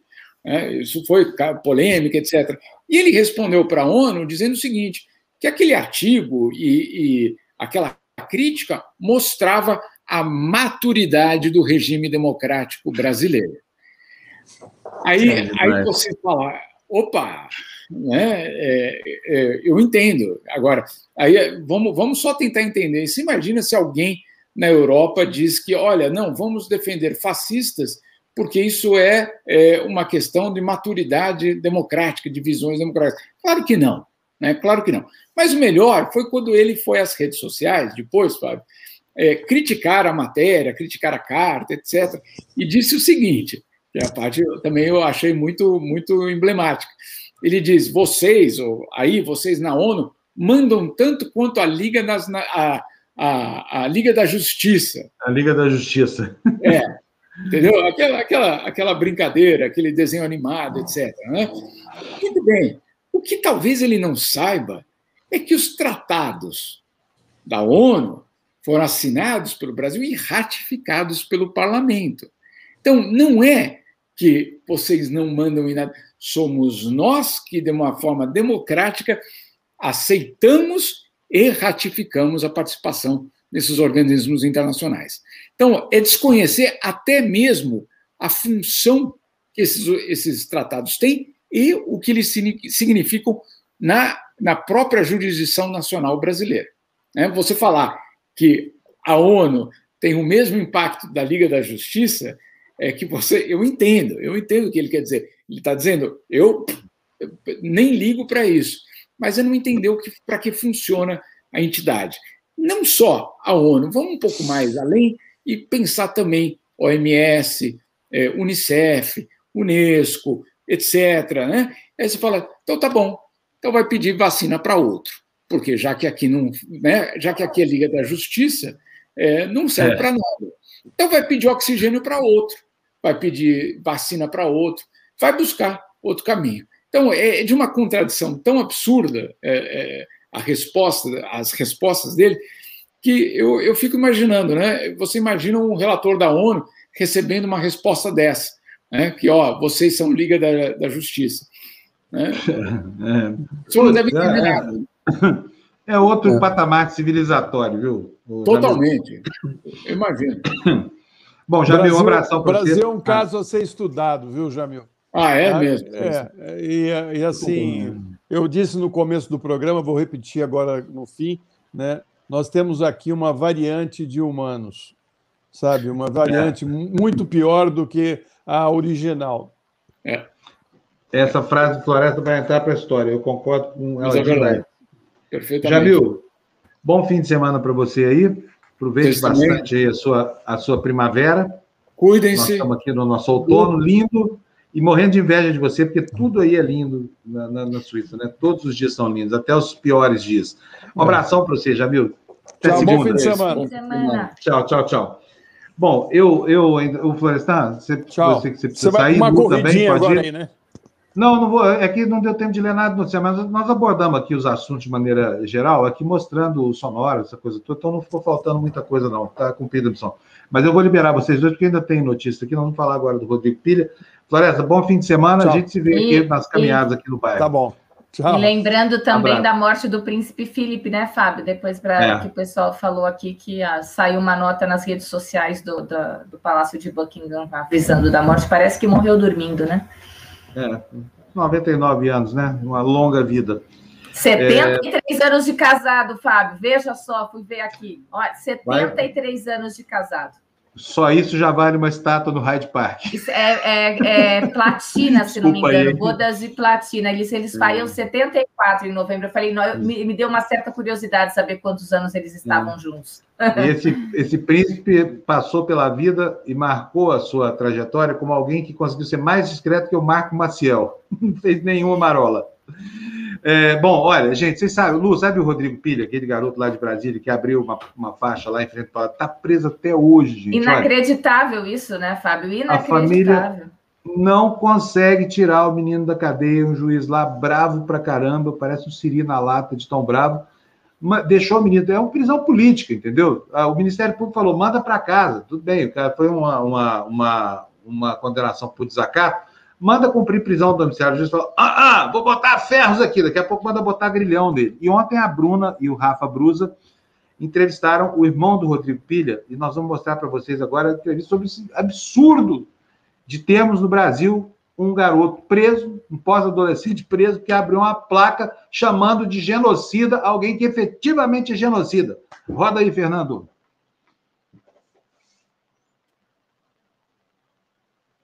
Tinha perspectiva dele sair tá. nessa semana, não saiu? Explica um pouco esse contexto. Não, na verdade, é, é, assim, na verdade é o seguinte, é, sempre houve uma expectativa dele, dele sair de forma... É, é, é, porque no primeiro dia, no primeiro dia o Ministério Público já manifestou que o caso dele era era para domiciliar, né, para ir para casa. Na sexta-feira, um dia depois da, da, da detenção, né, é, ele ainda não tinha nem descido para o complexo, né? E, e, o Ministério Público já tinha feito esse entendimento. E aí a gente estava sempre naquela expectativa de, ah, vai sair o laudo, vai sair, e o Ministério Público já aprovou, então a, a, o juízo também vai encaminhar nesse sentido. Então, inclusive, por isso a gente nem fez o cadastro. Né? A gente se preocupou em chegar um kit para ele, né, de, de básico, mínimo lá e tal. E aí a gente não fez. Quando veio essa ducha fria, que eu, eu olha, eu vou falar para vocês, assim, foram os piores dias, esses dois últimos. Foram assim, Sim, os piores, assim, de. Porque de, ele ia de sair sensação, assim, de expectativa, né? Sempre tinha, sempre tinha uma expectativa, sempre estava, ah, agora vai, agora vai. Então a gente estava sempre sonhando, sempre e assim, essa para mim foi a pior, foi a sensação é, nítida e clara de ter o seu ente, que é um dos caras que eu mais gosto, nunca, sempre deixo isso, as pessoas acham que é, assim, tá, a gente é muito colado, eu, meu irmão, minha mãe, minha irmã, né? minha irmã uhum. veio hoje aqui trazer coisas para a gente levar para ele e ela desabou, desabou, complicado. Então, a gente está acompanhando é... bastante aqui na TV, você sabe, né? Você já veio aqui no programa uhum. Despertador com Panunzio. Eu, eu peço vivo... desculpa, gente. Eu sou, eu sou chorão, eu já sou não, chorão. Cara, e a situação. Não, é... fica, fica. Então, assim, é, é, aí, assim, é, a gente, na, na, na, na terça-feira, com aquela decisão do juiz, foi a sensação nítida de ter uma pessoa que você gosta muito refém do Estado. Uhum. Refém do Estado. Porque se alguém tinha alguma dúvida de que tinha algo político por trás, não tem mais, gente. Um juiz e contra uma orientação do Ministério Público, sabe? O Ministério Público é o órgão balizador, é o órgão acusador.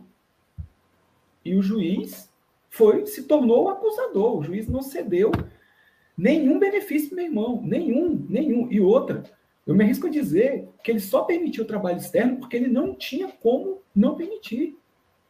E mesmo assim, até agora, até agora, não encaminharam. E eles, eu perguntei isso para o juiz hoje, pro, desculpa, para o advogado hoje. E aí, doutor, mas quanto tempo eles têm? Eles não, não têm. Eles fazem no tempo deles, que eles vão agora procurar qual vai ser o albergue, fazer o, o deslocamento, a lotação dele. Então, assim, nesse período, meu irmão está cumprindo um regime fechado. Pois é, é inacreditável isso. Esse juiz deve ser um, um, um, sujeito muito complicado, viu? E manter uma pessoa presa, assim, sabe?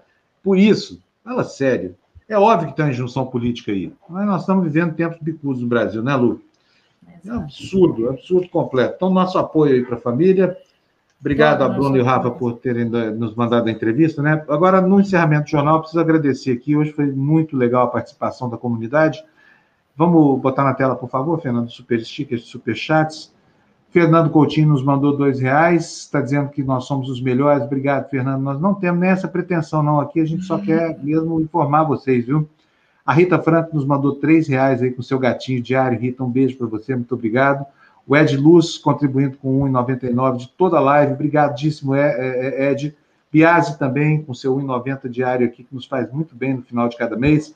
O Gotchal, do canal do Saber, nos manda cinco reais, que nos programas de TV os pastores pedem dinheiro, estampam números das contas bancárias. R.R. Soares é o tempo todo pedindo dinheiro, tem nada grátis. É, até é, cura, bênção, desemprego, essas coisas, tudo paga. Vai, vai ver o efeito, vai. E aí, quando dá errado, não é que Deus é seletivo, não, é que faltou fé ao cliente e, portanto, se der mais um dinheirinho, talvez resolva.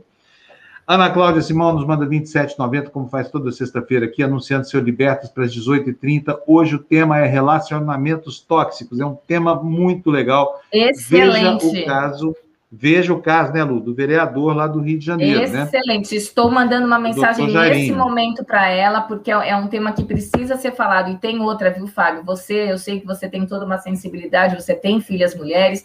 E a, a, é, é, às vezes, é, o, quantas mulheres vivem relacionamentos tóxicos e não se dão conta disso, acham que vivem. Pior, eu acho que pior do que não falar é achar que é normal. É achar Exatamente. que é normal. Entendeu? São não, não conseguir enxergar que isso é um relacionamento tóxico. Exatamente, são, são milhares. E olha, o fato de ser bem educado, ter um diploma de bacharel, às vezes de doutor, pós não livra a mulher desse tipo de crápula, desse tipo de canalha, tá? Exato. Você não tem que ter a menor complacência. Se percebeu que alguma coisa está errada, chuta o cara, manda passear. Olha, gente, imagina o desespero, o, o, o, o, não sei, no caso dessa mulher lá do doutor Jairinho, porque ela me pareceu muito fria, mas uma mãe que vê o seu filho ir embora dessa vida aqui, por conta de agressão de um padrasto, e permite isso, uma agressão reiterada que já vinha acontecendo, olha, o primeiro sinal de alerta, põe o cara para correr. Se for preciso, chama a polícia, minha filha. Você logo, logo arranja outro homem melhor que esse aí, tá? Vamos lá. A mãe tem obrigação, a mãe tem a obrigação de, de rechaçar essas ameaças para os filhos. Não fazer pode, pode, pode significar condenação na justiça, cadeia mesmo, viu, gente? Ser mãe não é só padecer no paraíso, não. Tem que tomar atitude também. E, e tomar atitude significa não se expor a relações é, doentias como essa, tá? Sair fora, sair fora. Põe na tela para mim os agradecimentos, por favor. Uh, o Guilherme, é, Guilherme Portrates está nos dizendo aí, a pesquisa no Brasil morreu, faltam apenas emitir a certidão, falta apenas emitir a certidão de óbito. Chegamos ao ponto de candidatos a bolsas do CNPq terem seu perfil político avaliado. Que absurdo! Como assim, Guilherme? Está acontecendo isso? Me dá subsídios que a gente quer tratar disso aqui. O Alexandre Lamartina nos mandou cinco reais, dizendo o seguinte: o que, que acharam do voto, o que, que nós achamos do voto do Barroso ontem? Ele achou, ele, Alexandre, está dizendo que achou que colocou em perspectiva o futuro jurídico e político tanto do Bolsonaro quanto daqueles que o apoiam. Olha, eu gosto muito do Barroso, viu, gente? Não adianta falar, ah, lavajatista, mas eu também já fui lavajatista um dia lá para trás, tá? Então, assim, o Barroso é um ministro muito sério e fez o que devia fazer. Botou o Senado e o Congresso Nacional para andar. Parabéns, ministro Barroso, valeu, viu? O Jair Silva nos manda 13 reais aqui. Eu vou responder essa pergunta, Jair, porque não deu tempo de fazê-la ao, ao, ao nosso entrevistado, doutor Gustavo, mas a gente tem entrevistado muita gente aqui nos últimos dias e dá para responder para você. Doutor Fábio, você falou no Conselho Nacional de Medicina. Gostaria de saber é, se pode haver algo do tipo punição aplicada pelos conselhos aos médicos que receitam kit Covid. Jair, esquece, não vai ter. Os conselhos estão completamente capturados pelo bolsonarismo. Essa é aquela parcela dos médicos sindicalistas que perdeu a, a referência com o juramento de Hipócrates e com aquilo que o médico deveria fazer. Eles são sindicalistas, é isso que eles são, tá? Ficam ali fazendo médico, e é o pior sindicalismo que tem, porque é o sindicalismo que brinca com a saúde das pessoas. Maria Livânia Silva nos mandou cinco reais, dando bom dia, dizendo assim, gente, vocês são brasileiros que trazem esperança. Muito obrigado, viu, Maria Livânia? A gente, normalmente, a gente traz o problema, né? A gente gostaria de trazer mais esperança aqui, porque num, num momento triste da história como esse, nós não temos muito o que oferecer. Mas quem sabe, essa lutazinha diária aqui, um dia redunde num país, e não é, acho que não é nem para minha geração mais, viu? De tanto que o Bolsonaro corrompeu tudo no Brasil, todos os cantos da, da, da atividade humana, acho que a minha geração não terá mais um país tranquilo, não terá uma Nova Zelândia, não terá uma Costa Rica, uma Austrália, um Canadá. Bom, e o Dado Soares, terminando aqui, 22,90. Muito obrigado pela sua doação, Dado. O doutor Gustavo me fez ter alguma esperança no futuro. A mim também, viu? Olha, também quero agradecer aqui a Débora Gomes, que nos mandou em 90 e fazer uma correção, porque o aniversário do dia não é. O sobrenome dele não é Góes, é Gomes, é Rubens é, Gomes. É que... Eu imaginei que ele deve ter, ter digitado errado. Por isso que eu falei. Eu fiquei só no Rubens. É. é. Então, Rubens, então, olha, quero dar os parabéns para você, agradecer de novo o seu presente que você mandou de, de aniversário para nós aqui. Espero poder um dia fazer isso também pelas pessoas, viu, gente? Por enquanto não dá, não, porque aqui o dinheiro que entra vai pagar as contas da TV Democracia. O Valder Nascimento nos manda cincão aí, pagando o jornal, dando bom dia na luta pelo Brasil e e contra o entreguismo desses patriotas, né? Que não ligam para a pátria. Bom fim de semana, se cuida. Valder, bom fim de semana para você também. Um abração. E uh, olha aqui o Marcos Antônio também falando, faço depósito mensal por Pix, mas todo dia tenho vontade de depositar novamente, dada a qualidade das informações que aqui saem. Parabéns. Obrigada, Marcos, muito obrigado. Carinho. A gente fica muito feliz com, com a sua doação. Não precisa doar todo dia, não. Você fazendo isso mensalmente, na frequência que você quiser, ajuda bastante a gente, tá bom? Aqui o importante é o seguinte: os conteúdos sempre vão ser gratuitos. Inclusive no programa que nós vamos criar aqui, chamado Sabatinas, logo, logo, que é um programa com plateia paga, mas a, a transmissão é sempre absolutamente gratuita para todo mundo, porque o nosso objetivo aqui não é encapsular a informação em bolhas comerciais, não. Nosso objetivo aqui é fazer com que a informação chegue para todo mundo. E dito isso, eu tenho que desejar bom fim de semana para os que não verão Tertúlia, né? É, olha, teremos o pastor Henrique hoje no Tertúlia, hein, gente? Não dá para perder. O Estadeu tá? já colocou aqui a programação, viu? Tá tudo aqui, ó. Tertúlia, Marcelo Liano, pastor Henrique Vieira, Mauro Menezes, 12 ao meio-dia, Estado de Direitos, três e meia da tarde, Namastreta, 5 da tarde, Cartas na Mesa, com a querida Madame Lelê. 18h30, Libertas com a Ana Cláudia Simão, com esse tema bastante relevante, né, Fábio, que a gente já comentou. E muito, às 8 muito. da noite, Sextou, com Bruna Panuzio. Vocês veem que tem uma grade de programação bem rica aqui, né, gente? Não é um canal só meu, só da Luz, não, não é não. É uma obra de criação coletiva isso aqui. Eu quero agradecer também o Cadu Lacerda, nosso apoiador diário aqui, mandou esse superchat que você está vendo na tela, dizendo relação tóxica é a que o Brasil tem com o Bozo. Exato, Cadu. Exato.